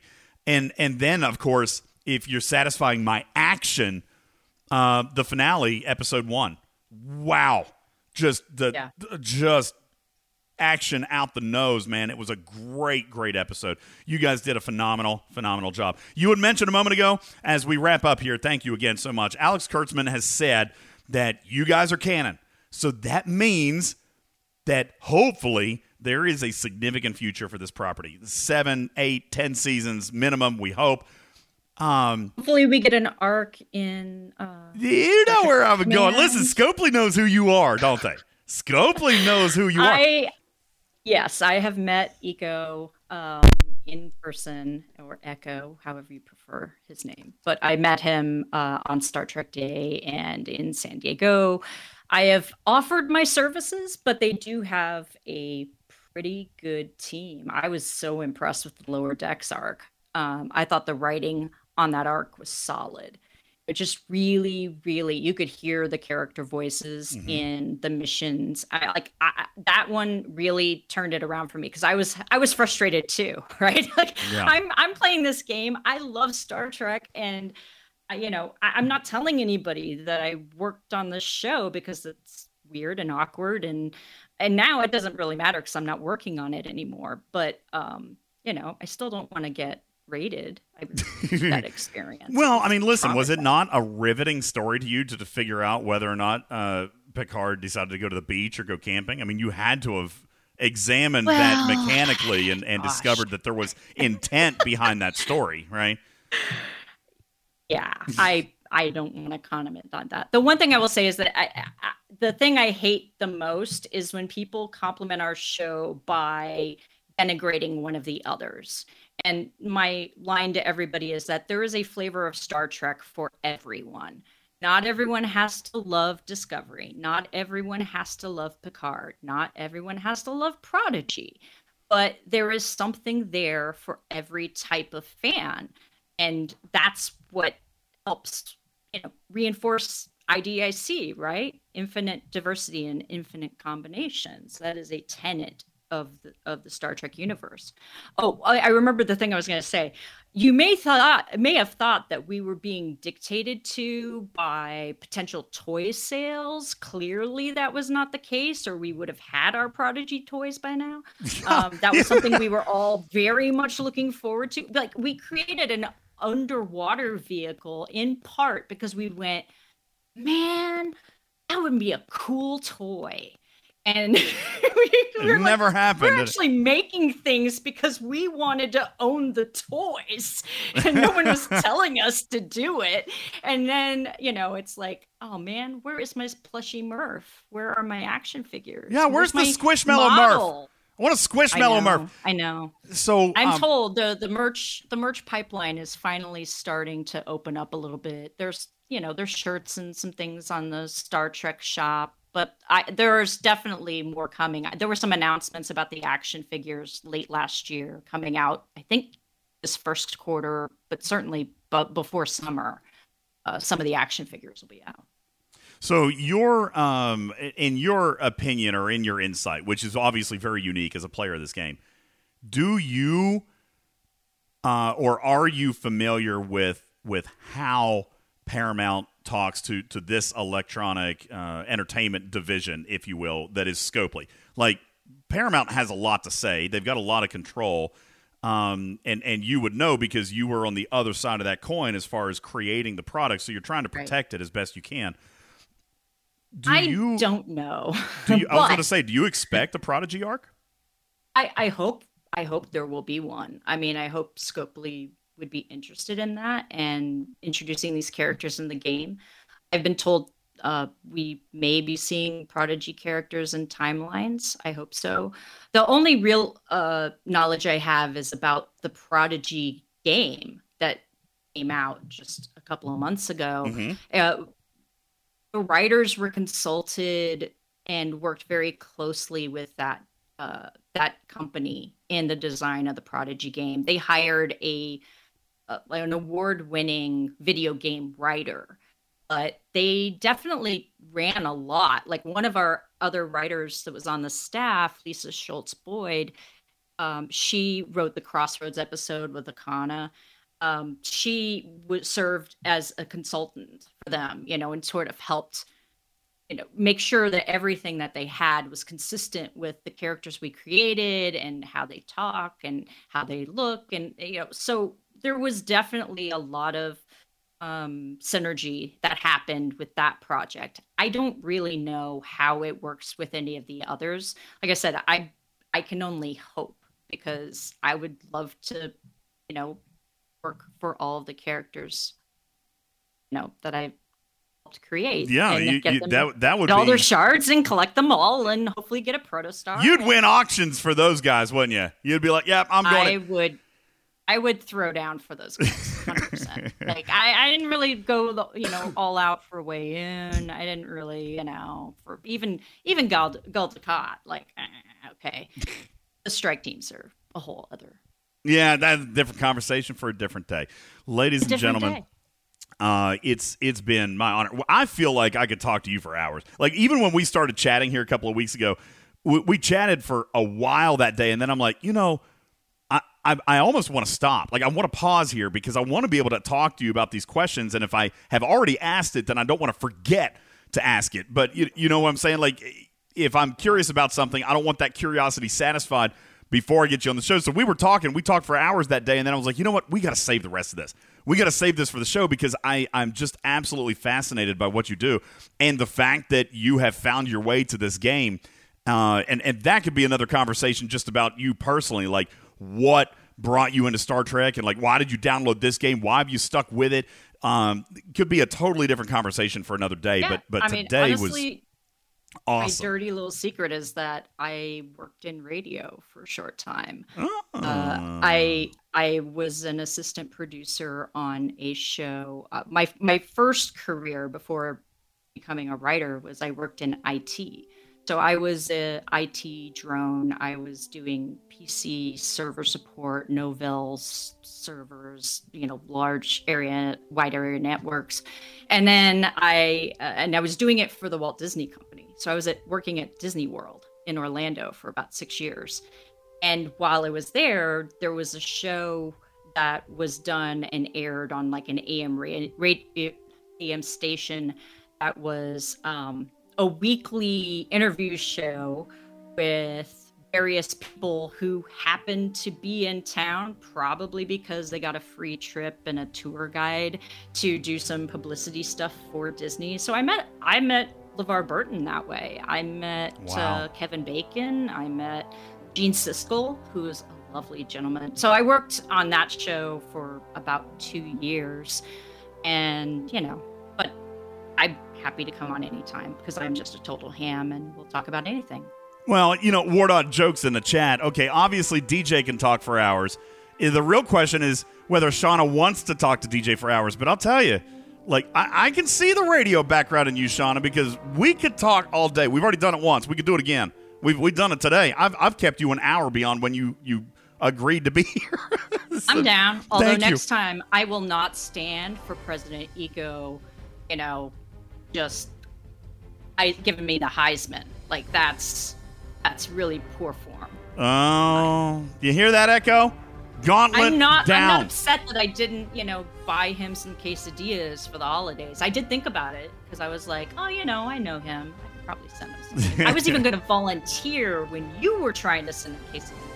So I'm like, I'm in town. I could, I could. Oh my God! We've got. Mark. You hear that? We've got somebody who knows where he lays his head down at night. I am so gonna take advantage of. I know of where that. the Scopely offices are. That's Oh man, that is phenomenal.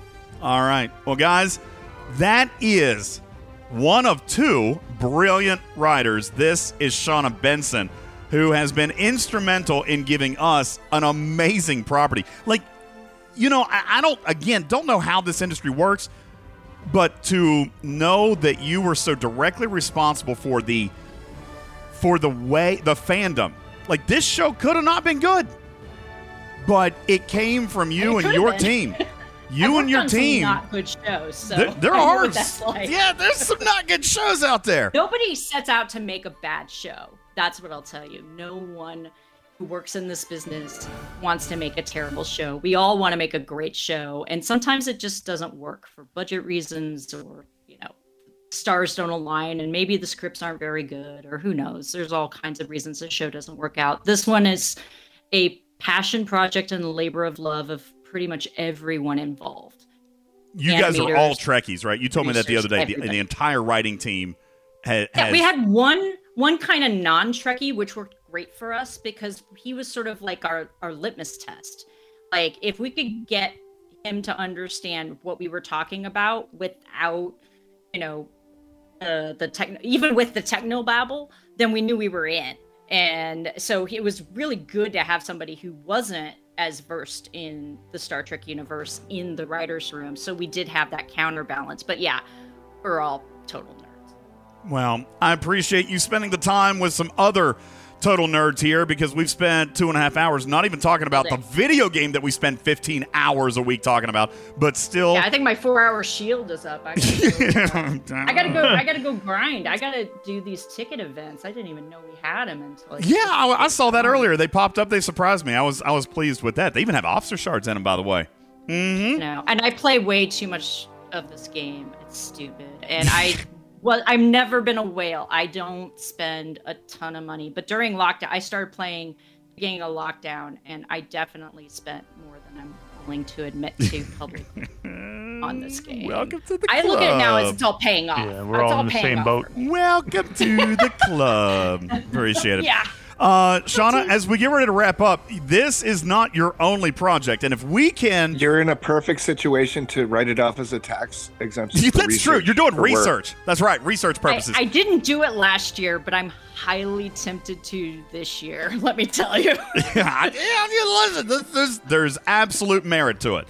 Um, listen, if Um, any of your other other projects, projects, if any of your other projects uh, exhibit the level of attention to detail and masterful execution as Star Trek Prodigy has been, then I want to know about it. What are the Benson sisters working on right now that you'd like to promote? Um, actually, we're kind of between gigs right now. We're we're we're looking for our next job. So if anybody uh, has Yo, a Kurtzman! and they want us to work on it, we're, we're available.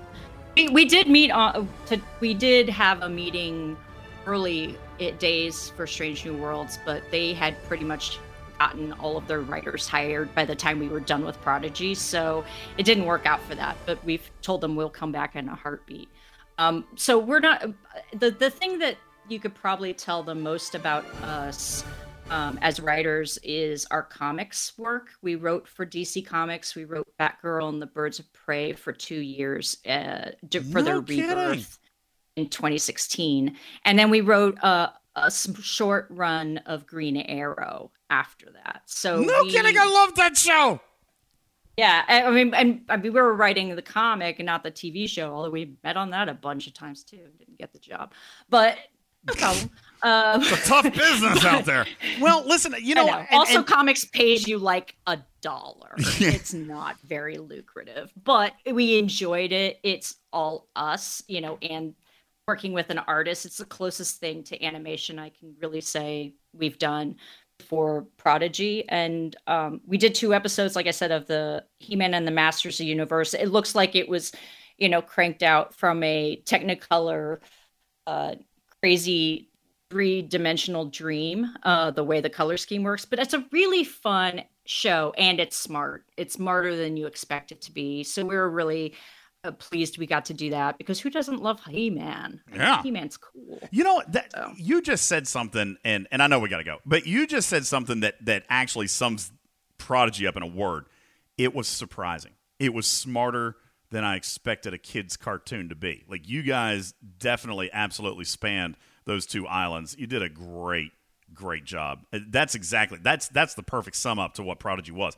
It was surprising how sophisticated and mechanical and and how Star Trek it actually was. Uh, you guys did a phenomenal job with that. Uh, with with season two underway, um, what was your relationship with Alex Kurtzman? Like, I mean, obviously he was involved. Did you guys get to spend time together? Like, if if if season three gets renewed, is he calling you? Um, met him at Star Trek Day, and that was uh, the one time we met him. He obviously knew who we were as writers on one of the shows, um, but we did not have a lot of FaceTime with him. And also, like I said, during lockdown, and there he's busy with five shows, uh, which you know is great. That meant that we got to play in our sandbox and do what we wanted, and then we could present it to him and other executives and just you know say here this is what we think it should be and he was like yeah i like this i think that's good so i so who do we I'm write totally letters to to get that. you back for season three? um i i you know we'll see what happens you know if it's in if it if it's in the cards we will we will be there um it it honestly it is very much a timing issue um and you know like i said we're between gigs at the moment but that doesn't mean we're going to be around being lazy for very long because we're always working on something we're either developing projects pitching projects or we're writing on a show somewhere Yeah, chat's telling me that you wrote for the 100 too. That was a that was a yeah, big show. Yeah, that it? was our first. That was our first gig. Um, we did three seasons of that. I was the writer's assistant on season two, and then when they got picked up for season three, my sister and I were hired together on that. Spent a lot of time in Vancouver overseeing production.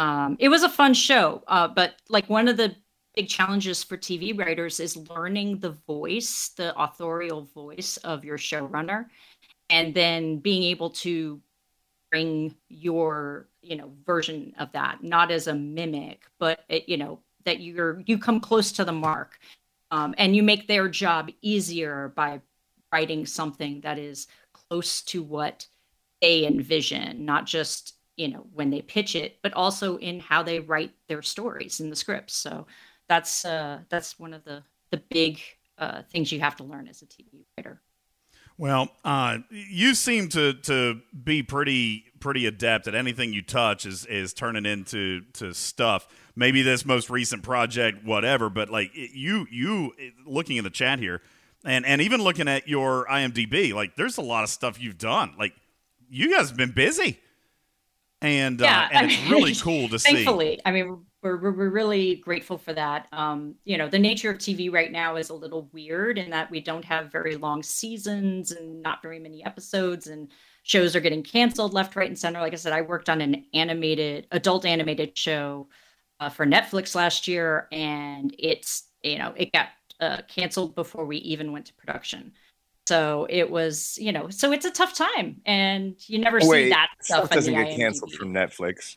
I know, right? Never. We actually thought we were escaping it because we we did escape the first round of the animation cuts that they did. They they canceled a bunch of shows and we were still standing, and then they got us in round two.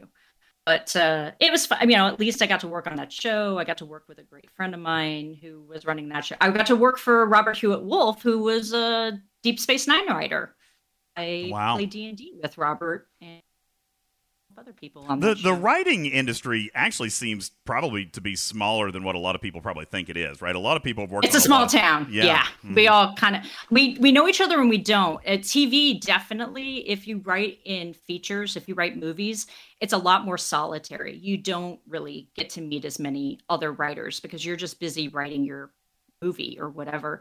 Whereas TV, we all move around, right? And and and somebody moving off of a show and moving on to another show doesn't mean that they were bad at the show they were on or that the you know the, the next show was a better op- uh, opportunity. It could have been, but it also could be a lot of reasons that people move around. But it means that we meet a lot of people and we know people who know people and you know over the last couple of years twitter made that a lot smaller um i love that picture of lexa. I got to sit on that throne. It made me super happy. Uh, i have a Ooh, picture of me sitting on that throne. Yeah Oh, that's a awesome. badass. I Yeah. love alicia debnam carey. She's been on fear the walking dead and she's an amazing amazing actress. A lot of good talent there. pretty great. Yeah young I, I love working with young talent because you get to see them rise you know you get to see them take off. Well, as long as they don't forget who gave them the material to do that, right? There we go. Yeah, you know. I mean, it happens. You raise them, they leave the nest, they go on, become super famous. Yeah, there you go. And sometimes they remember you. Sometimes. Mama Shawna sitting back, just waving out there to, to all the talent she's discovered and giving them their, their ammunition to become big. All right. Um, listen, really, really, really appreciate the time and uh, the insight into the creation of something that is obviously near and dear to all of our hearts, which is a Star Trek television show. And actually, um, what may have surprised some people turned into just masterful art. Uh, a lot of people in the chat were saying like this is probably their top three favorite property of all time. And you know, with as many properties as there are, Shawna, that's pretty high praise. A top three of all time in all the Star Trek prodigies or all Like the Star said, Trek I'll properties. take it. I yeah, mean, it's it's it's very I, I, it's very gratifying. I'm honored that people love the show and love what we did. I said it came from a place of love, and uh, I'm just so glad that people are, you know, discovering it and loving it and introducing their kids to it, and that kids are excited about it. I mean, those are the things that you do it for. Um, you know, you, it it it, it make it, it makes it all worthwhile. Well, we appreciate it. Thank you so very, very much. Thank you, Shawna Benson, for the time spent here with us on Talking Trek here today. Check it out on Nickelodeon. See, I was I was worried before the show, Shawna, because I struggle saying the word Nickelodeon. For some reason, Yeah, I heard. I heard. You- did you not grow up as a Nickelodeon kid? Like Uh, yes, but? I don't I don't know why. It's just always in my head. It was always Nickelodeon. Yeah, I know the Nick song, Nick Nick Nick, but Nickelodeon. I don't. There's no N in it. It's the you know Mm. most people don't even know what a Nickelodeon is. Wait, but it, it is a thing? A, yeah, Oh, it was a piece of. it is. It was a machine in like the twenties or thirties. You put a nickel in the machine and then you'd crank it and you'd watch a. You know, it was like a moving picture, right? But it was like all of the the individual frames, and then when you turned the crank, it would spin the pictures and you'd have them moving. Kind of like a a flip book. Nickelodeon. How did I never Automated. know this? I never knew that. Nah, I guess That's I've never. I guess I've never Googled it. There you go. See, getting an education on the history of Nickelodeon as well.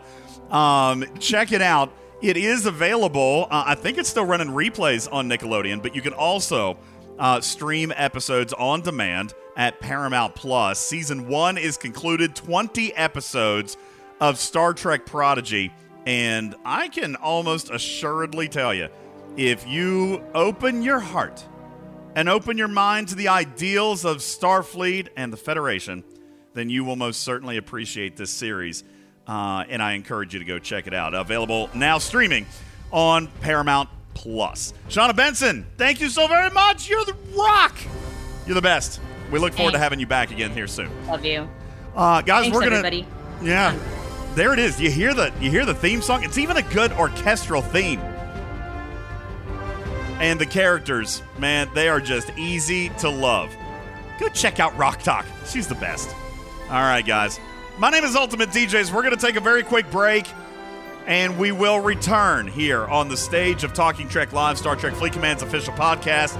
As we wrap up, I got to be honest with you, that was so much fun and, and so easy to talk to her. I did not expect that we would go three hours uh, with her on Star Trek. She offered me an hour.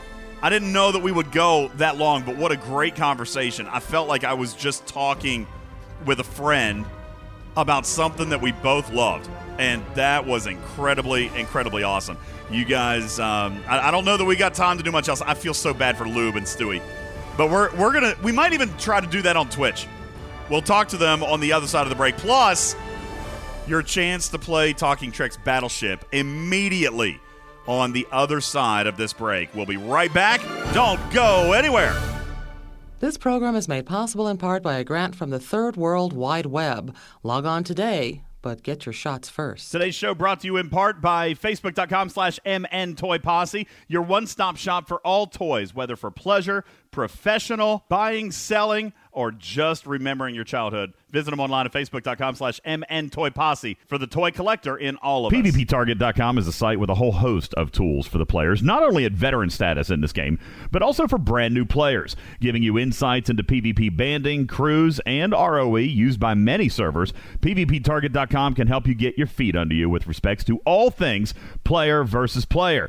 Visit their website for a player's guide regarding lawful attacks, warships, and even a glossary of terms for use right here inside Star Trek Fleet Command. Visit PvPtarget.com today. That's PvPtarget.com.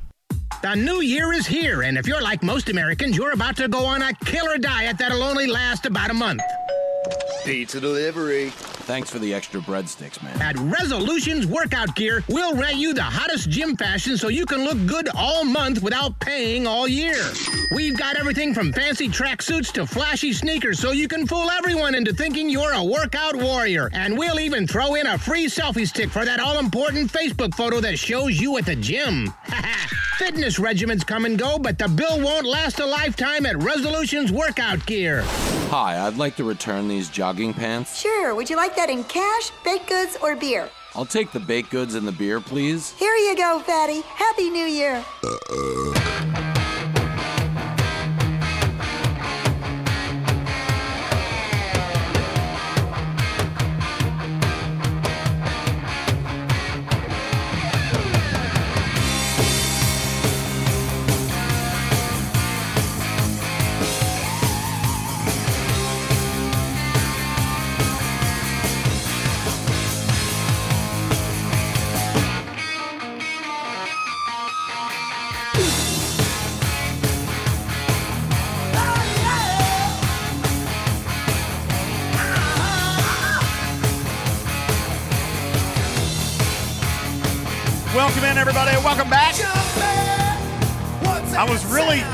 I was really trying to wait long enough to get to the hook on this song.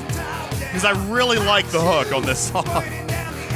Oh, I don't think we're gonna get there. It's taken too daggone long to get there. We'll turn it down for a little bit and then we'll wait we'll wait for it to come, Trader.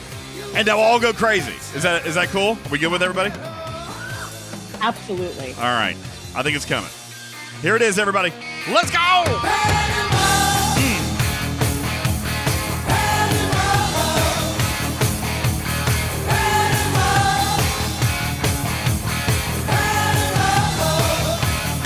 I love it right there. Good evening, everybody. Welcome in to Talking Trek. I am your furry feline host, Ultimate DJs, here on the stage of Star Trek Fleet Command's official podcast. But really, Trader, today, um, a departure from Fleet Command, definitely inside the Star Trek universe. So I feel like I've got an excuse, right? If I decided to do a three hour show about the many things you can build in Minecraft, then then I could understand uh, the complaints. but that was fascinating. I mean, unless they want to sponsor, right? Minecraft. uh, yeah, sh- look, here's looking at you, Minecraft. Uh, no, seriously, um, I, I don't know. I don't. I don't like to. I don't like to critique my own work. I'm sure that Shawna knows exactly what I say when I say I don't like to to prof, uh, proffer opinions or, or anything like that. But but man, I am. I could not be happier with that interview. I Are you going to audition for one of those parts as a cat person? Oh, if they for bring a cat sure. or one of the- Absolutely. Absolutely. Listen. Oh my gosh. Oh my gosh. Listen. Do you remember when she said Trader? Do you remember when she said that that they had people in mind for roles when they were making them? I mean, I'm just, Yeah. just saying. I am super available. Like you don't even know how available I am. All right. Like I am as available as you think I am and then double it. All right. Wow. I am 100% uh, willing to to be considered uh, for a character that you create for a show. Uh, Star Trek would be a bonus. For the record, It could be any show. for the record, Star I, Trek's I a will be- bonus. I will be your, I will be your lawyer and agent. See, So- look at that. We've already got the business part handled. I'm not even. And listen, I'll I will I will construct uh, instruct. I will construct. I will instruct my attorney slash agent to be as giving myself away as possible, only because I want to do it. right? Like she had mentioned that too. Yep, like it was a passion project, right? Like she was really. Listen, let's not pretend that that she made millions of dollars writing this incredibly successful show that probably is generating millions of dollars for this for this studio because it, it's been it's been so so good, you know. And and listen, you can go, you can talk uh, about sports athletes, right? The star athletes they make they make all the money, the coaches make the money, but wh- what about the what about the coaching staff? Like they're lucky to make like 30, 40 grand, 50 grand. You know what I'm saying? Like I just feel like there's not enough credit given to writing teams. And and Trader, this is not I'm not saying that because of today. I've said it before about the Marvel Cinematic Universe. Like their writing teams are so so spot on. Like that's what I, I meant when I was saying to her, like it was very possible for this project to not be successful. All right. It was very, very possible for Prodigy to just be another cartoon. But in in my opinion, and, and we've talked about this, it, it- again, not just saying this because she was here today. We've talked about this on previous content, which is by the by the by the way, Trader, I think why we even got this interview in the first place. Because we have been, we have talked about it. We've been interested in it.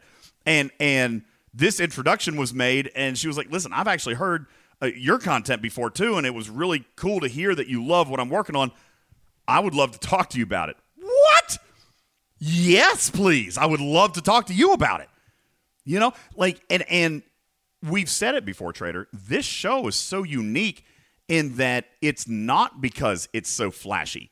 It's not because it's three and a half hours long. It's not because just because it's Star Trek, because we've seen Star Trek with not so good stories.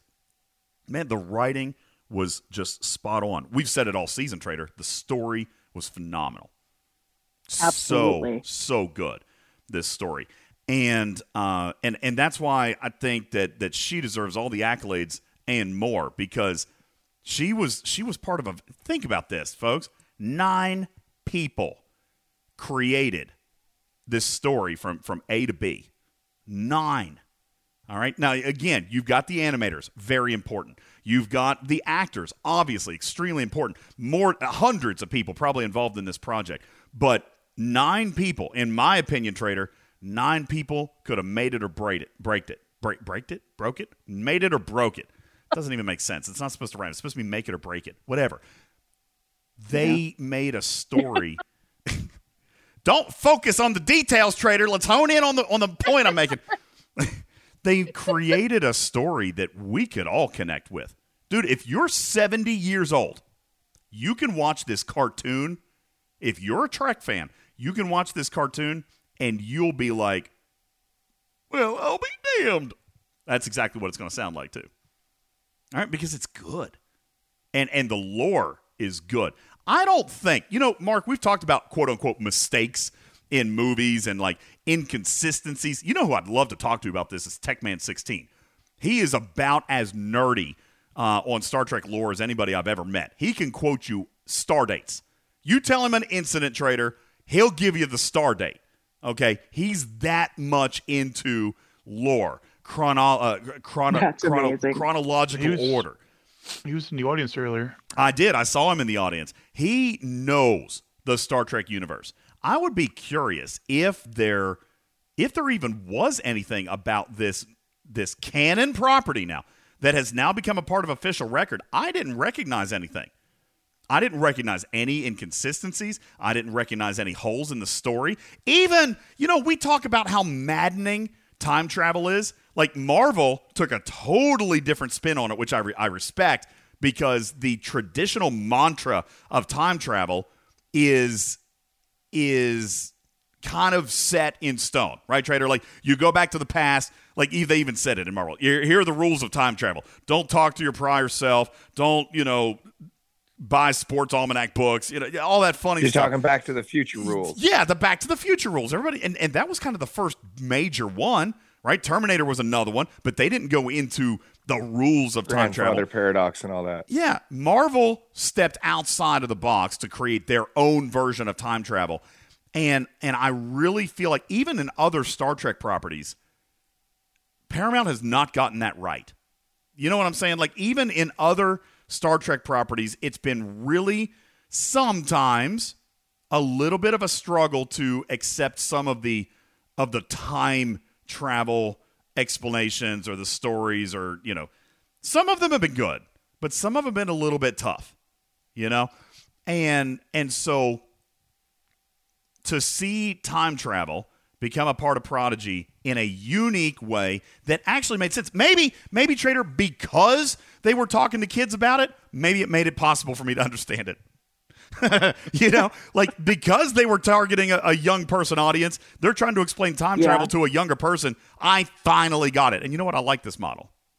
I like this version of time travel. It makes sense to me. Like that time travel is now the new reality. There's no ribbons and there's no future changes and there's no just vanishing into thin air and there's no watching entire worlds just change right before your eyes. Like this is it. This is your new reality. You go to the past, you're in the past. And and Marvel kind of did something very similar with that. And and I think I don't know, I'm a nerd. I think it's a better version of time travel t- to me. And and the way that they handled their time travel, which was a piece of this story, and I I, I hear what she said. Sometimes people get scared about about approaching time travel because a there's a couple of accepted versions of Mm. time travel out there, uh, and you're invariably going to make Yeah. somebody upset with the one that you choose. But but also like there literally is no explanation. Like there are things that, that just don't make sense. You know, one of the worst time travel things for me. All right, this is going to sound stupid. One of the most difficult to understand time travel things is uh, two different episodes of two different properties, but they use the same model. One was Harry Potter. Harry Potter, when they were using that little time travel medallion, and he was the one that sparked his own uh, charm there at the lake. Do you guys know what I'm talking about? Those of you who watched Harry Potter. That was one because the incident at the lake is the reason he went back in time. So, how was he back in time to begin with to set off the charm? Okay, problem number A. Intended. Problem number A. All right. Problem, Problem num- number A. Yes, that because that's how much sense it made. Okay. Problem number B. All right. Actually, crazy enough, happened in Voyager. All right. Problem number B. The episode where uh, Janeway and Tom Paris got sent back uh, before that big explosion of chronoton energy. All right. And they were trying to prevent the disaster. Does anybody remember this episode? They were the one, but they ended up being the, what was going to. They cause it. were the ones that caused it. Now, the only reason they investigated it, the only reason that they were there in the first place, Karkin, is because they detected the explosion from dozens of light years away. They diverted course to investigate, yet they were the ones who allegedly caused the damage. in time How? dynamics. Uh, effect can precede cause. Bullcrap. they explain that in a, in the second episode where they um there was that one time where they they had a distress signal that they went to investigate and it turned out to be their distress signal inside this like quantum warp field or That's something. right. I remember that one too. See, I, I just I I understand, you know, basic time travel. I mean, I'm not I'm not trying to nerd out and explain or teach time travel. Please don't think that's what it is. You want if anything, I'm interesting complaining. stuff? Watch Bill and Ted's Excellent Adventure. you get some great time travel stuff there. Thank you. Thank you, Karkin. Maybe I should go check that one out. I mean, really oh, truthfully, if I'm trying to solve time travel, I understand why Shawna said that that writers and executives and entire studios want to avoid time travel. I get it. Because it's so gosh darn confusing and and there's so many different versions out there. Like which one you going to go with and and which community are you going to upset and which other community are you going to alienate and which world-renowned scientist is going to come out and talk about why it's not feasibly possible. I I, I get it. It's confusing. Looking at you, Neil Well- deGrasse Tyson. It's confusing as crap. And but the other thing is, and, and this is me personally, and I I know some of you have heard me rant about this before. I just find time travel as a general proposition to be just so lame, just so lame. It's It- usually it's, usually the solution to a problem they can't solve otherwise. You know, exactly. when I heard Let's just go back and reset it. Yeah, when I heard Uh-huh. that Marvel Endgame was going to do time travel, I was actually extremely disappointed. Can I just be honest with you? I was very disappointed with with when I heard the news. Now the movie ended up being phenomenal. At least they they took a unique perspective on time travel, okay? But when they when the leak happened that they were going to go back in time to defeat Thanos, I'm thinking to myself, man, 9 years, trader. 9 years of excellent writing, 9 years of amazing products and you're going to finish with time travel? Like, I was really upset. Now I'm glad with what they did with it. And you know, even here in the case of Prodigy, you wouldn't have known it was time travel. See, maybe that's the alternative. Maybe that was what they did that that was so much better than everybody else trader is that they started a story all right that had logical reasons, a history. How did this happen? Why was this here? Who are these people? Like all of that made sense. And then suddenly you realized that there was time that, there was somebody out of time you know suddenly you realized that that the villain so to speak wasn't actually the villain from that moment. Like they had grown into a villain because of some predicated uh, pre prerequisite condition. But maybe that was the difference trader that they didn't just obviously jump into you know, well, here's why the protostar's never been talked about in any other episode ever, and blah, blah, blah, one, two, three. But they actually gave a very interesting, plausible story as to why that ship ended up in the rock. And and I think maybe that's what did it for me. That and not trying to actually explain it.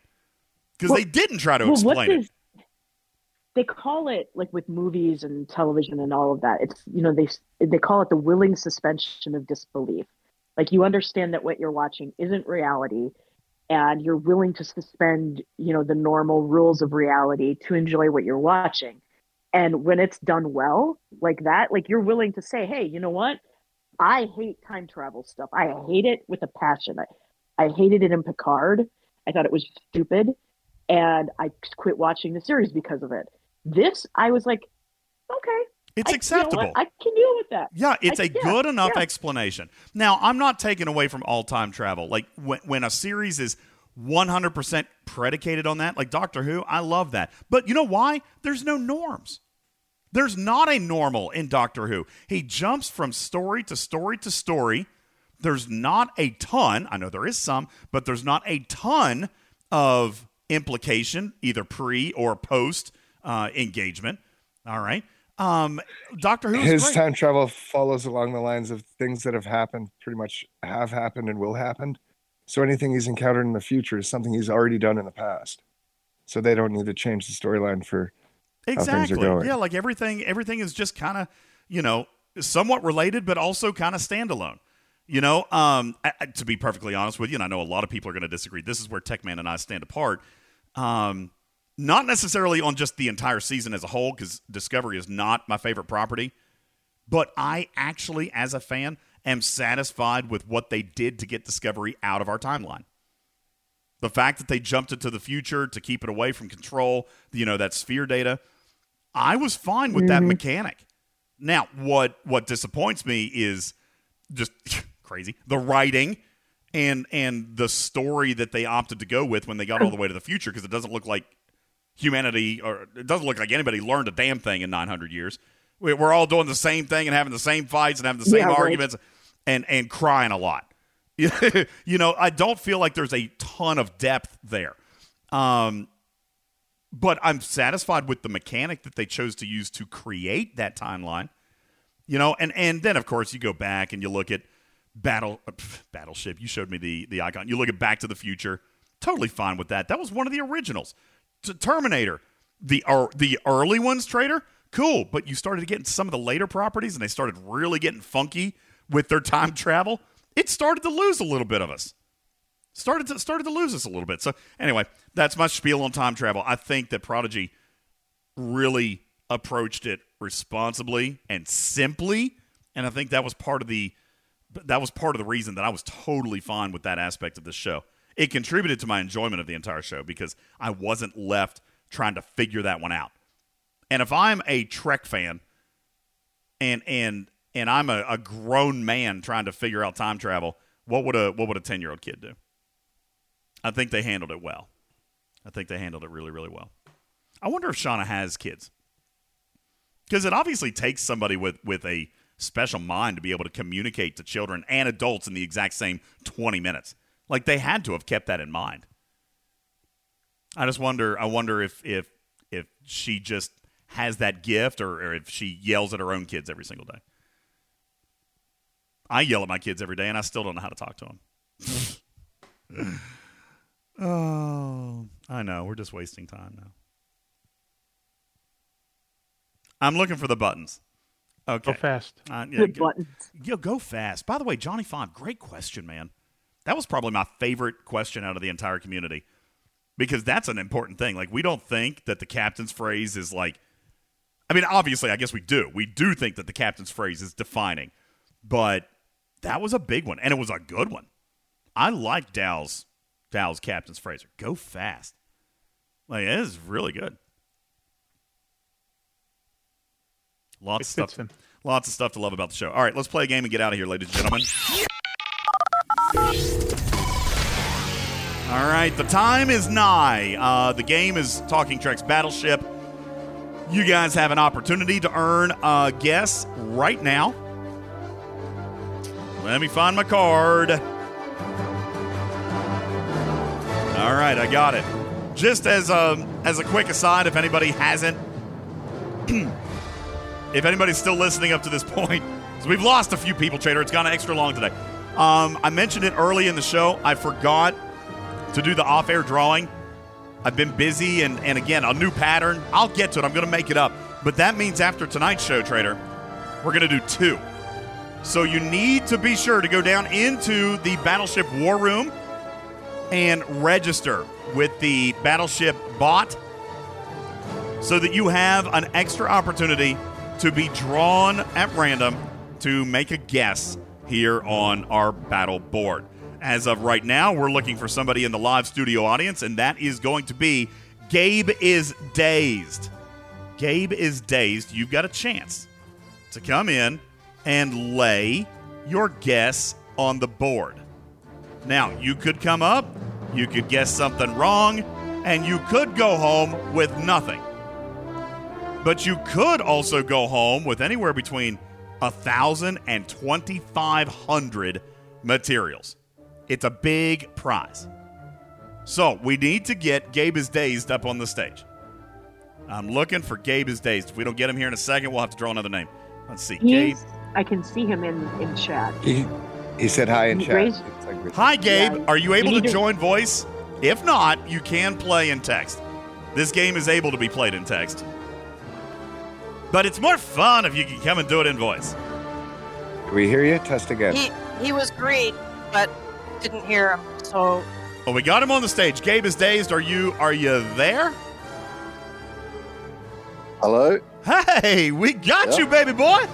Welcome into the stage of Talking Trek Live for your chance at Talking Hey. Trek's Battleship. Gabe, where are you calling from? Uh, what part of the world you play in? What's your server? Uh, 195 uh, down in New Zealand. Wow, a New Zealander on an APAC server, server 195. Welcome in. We appreciate it. Uh, is your internet any better than Scaly's? Because we want to make sure we get your guest before Thursday of next week. Um, it's dropping in and out a bit at the moment, but oh, um, well, then we'll hurry yeah, up and we'll, get your give it a guess. We'll get your guess quickly. Gabe, so far, you can look in the Battleship Clue Room and you can see that there's only been one guess to the board, and it was a miss. For those of you listening in, we will be posting all of the guesses in the Battleship Clues Room, so hopefully you can keep up with your cards. There is also a Battleship downloadable card in the graphics room. Also, Arian, I think, got the editable one done as well. So there's plenty of ways for you to keep up with your Battleship card. Gabe, let's step into the Battleship War Room and we'll get your coordinates, see if we can make you a winner today. Gabe, step in here with me. Let's go. Okay. All right, here we are. Lots of sensitive and very expensive equipment. Please be careful and do not sneeze on anything. Like, just like that, like Australia will be gone. You gotta be careful. Okay, I can't actually move. Um, What, what we got, Gabe? I'll just have a guess. Yeah, please take a guess. We'll share it with everybody. I'll even be so kind, Gabe, as to tell you if your coordinates already been guessed. All right, so let's take a look at our board A through J, 1 through 10. Gabe, please choose your coordinate.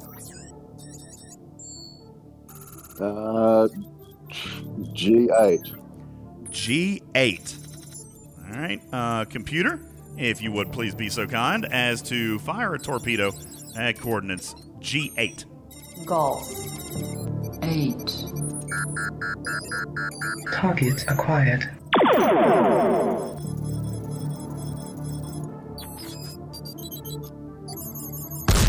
Holy crap! Holy crap, Trader! He did it! That's only guess number two! Look at him! Dude, you did it! Holy cow! Boy, that went quick, Trader. I was expecting to fool you guys for at least another week. Woo! All right. There you guys go. G8 is Great now confirmed as a hit. And of course, Gabe, now I can't tell you.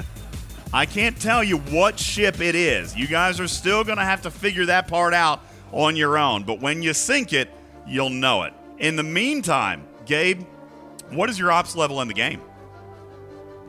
Uh, 47. Ops 47. Trader, this is no small prize. Gabe is going to have an opportunity here to take his choice of one of three different prizes. And none of the three of them are that small. They surely are not. Gabe, you have an opportunity right here at five officer badges. Okay, so maybe, maybe, I don't know, you might need officer badges if you don't buy recruit packs. We could also hook you up with 1,000 independent credits, which maybe you're spending Latinum on. Who knows? Maybe those prizes don't entice you, Gabe, which is why we have increased our offering to 2,500 G4 uncommon of your choice. Oh. 2,500. That's five times our normal payout. So, Gabe, you Okay, get to yeah, choose. I could take 2,500 um, uh, or 2500 G4 OL, uh, or, ore, uh, G4 uncommon or. Congratulations to you. 2500. That's no small number. And you're a winner. Our second player trader, which is going to make this round go significantly faster than I expected it to. Congratulations, Gabe is Days from server 195. Is that what he said? 195? Congratulations to you. Appreciate you. me to. thank you so much. You need me to record that, or are you taking Uh, you know, it? Gabe, just be sure to PM me after the show so Yep. that we can coordinate to get you your prize. And folks, that is easy. That's how easy it could be. You play Talking Treks Battleship and you are a winner. 2500 G4 Uncommon for Gabe is Dazed. And you could be our next winner coming up this coming Sunday right here on the stage of Talking Trek. This is Talking Uh, Treks thank you. Battleship. Thank you, Gabe.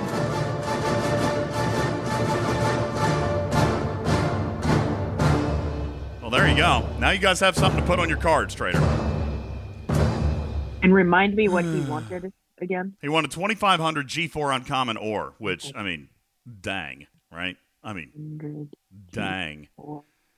Whoo. You guys excited? You already found a ship? That's kind of ridiculous. mm, mm, mm, mm, mm. Can now I? the ships aren't in the shape of the ship, right? Yeah, It's just a s- you know, No, the Carter, of the just line. a straight line, just like the battleship game. Man, you really wanted to mess with somebody. We could actually draw shapes with it. Maybe we'll do that on one round, Trader. We'll draw shapes. There, you know, the game, the mobile game Battleship. There is you. There are ships that are like weird shapes. They're not just straight lines. That would be Just cool. We, we should do something like that. It'd be fun. Captain Oblivious says, is posting the current card permitted? Uh, absolutely. Oblivious, we're not trying to make it difficult for anybody to win. I encourage community behavior. You guys help everybody, keep everybody up to date so everybody is able to play and get the maximum amount of enjoyment uh, out of our game. Please, absolutely feel free to to coordinate with, with folks and, and help each other out like a community should, Trader. Uh, we have we've done way too much time. But man, it was so great to talk to her. let's see, three. Well, maybe it not. was. That was awesome. About three and a half hours. That's becoming our new normal. I guess I could live with that. I really, I really do want to get these down. This clock doesn't seem to be helping. Maybe, maybe I get the clock, but I, but I put in a mechanism that starts tasing me when it runs out. Is there something like that that exists? Is there something out there that exists? Can you guys get me an, a clock taser thing? We'll have to look They into do that. make such a thing, but you're not going to enjoy it. I'm sure. I'm sure not. I'm totally teasing. By the way, I would not deploy that here. Don't don't bother. I, I was just playing, but please, don't don't. I'll, I'm gonna I'll- send a taser to Mrs. DJ's for you, for her to reuse on you. I do not appreciate this. I do not appreciate this, Arian. I am. I do not appreciate this. I don't even remember. Ooh, Spectre said remote control by Mrs. DJ's. Even better. Yeah, it's hilarious. Uh, all right. Thank you guys so much for being here. It was, uh, it was a good day, good show. Uh, something to take your mind off of Fleet Command maybe a little bit here in your downtime. Um, hopefully you enjoyed it. Maybe you can use some of this downtime to go watch Prodigy. A great show, and a special thanks to our special guest for being here today. I'd like to invite you to our website, talkingtrekstfc.com, where you can find links over to the Twitch, where we will be tomorrow night. Uh, you can find links to our YouTube channel, where we got some content. I did actually record some videos. We got some content upcoming for you over the next couple of days. And of course, you can find a link to our Patreon store. Just quick update, trader. We are merely but days away from launching our brand new merch store, which will be conservative up front, but it will be brand spanking new and all new stuff. Uh, that will be happening uh, with our merch link. We'll be getting that up in the next couple of days. And then, of course, you can find the uh, Talking Trek Gold Patreon program where players can contribute to the success of the show, keeping the bills paid and the lights on, and more giveaways for you guys. I want to thank those players now that contribute at a level of $10 or more per month. Thank you so very much from the bottom of my heart. Lord Neelix, Lady Cass, Trader Tucker, Moorstock Hostels, Iron Chef, Virtual Army, D. Lyle, Mechrack, Hammerhead, Regis, Jayberg, Shady Pines, Big Shakes, Lobot, Auto Obsession, It's Hunter, Degore, Ransusi, Katana, Hank, 8, DJ Gur, MC101, Late Nighter, Lightbull, Louis P. Zalvinar, Zenfried, Peppies, Stormbringer, Bills Mafia, Bayonetta, Darkside, Luke, Grog, Thorn, Archangel, Smoke Mohawk, Zuzu, Jetski, Papa Smurf, Jason, Captain Jack Morris, Archer, Yusuki, Arian, the Professor, DJ's Love Assaults, and Hani, Steve, Liam, and Dominus, Casey Jones, Rippers, God, Chronic, Break This Fella, Jesus Christ, Went Willie, Joe K92, Darth Adamus, Third Tail, General Chaos, Warren, Apox, Judge Craig, G-Force, Bamakas, Captain Q, Plain Simple, Gary Game Jr., Admiral Inwater, Cha-Cha Roar, Scarlet Hog, Loser, Kendall, thank you, Sweet Baby Jesus, Wardon finally won. Seven of Nine, Jaga, Never Full Tilly, Blue Mandalorian, Noxus, Exhibitor, Fermax, Dr. Link, Clueless One, Schizoid, Alexa Beth Welch, Kievo, Texas Aggie, Gunner, Mighty Croc, Unimatrix, NC, and Shelby Shilly, uh, The Web, Balabomb, Fart Monster Max, King of 101, D Chesty, Num Num, Garf1, Primal Fear, Medic 213, Dark Knight, Hypno Fly, Mike, Stratoblaster, and Pixelate. Thank you for supporting Talking Trek at a level of $10 or more per month. Talking Trek is a registered trademark and recorded in front of a live studio audience for your listening pleasure across podcast, pla- uh, podcast platforms everywhere. I am your friendly neighborhood cat person, Sam Meow for now. Love you, mean it, here on Star Trek Fleet Command's official podcast. You guys have a great night. I'm to go drink some honey tea because clearly. Bye. Meow.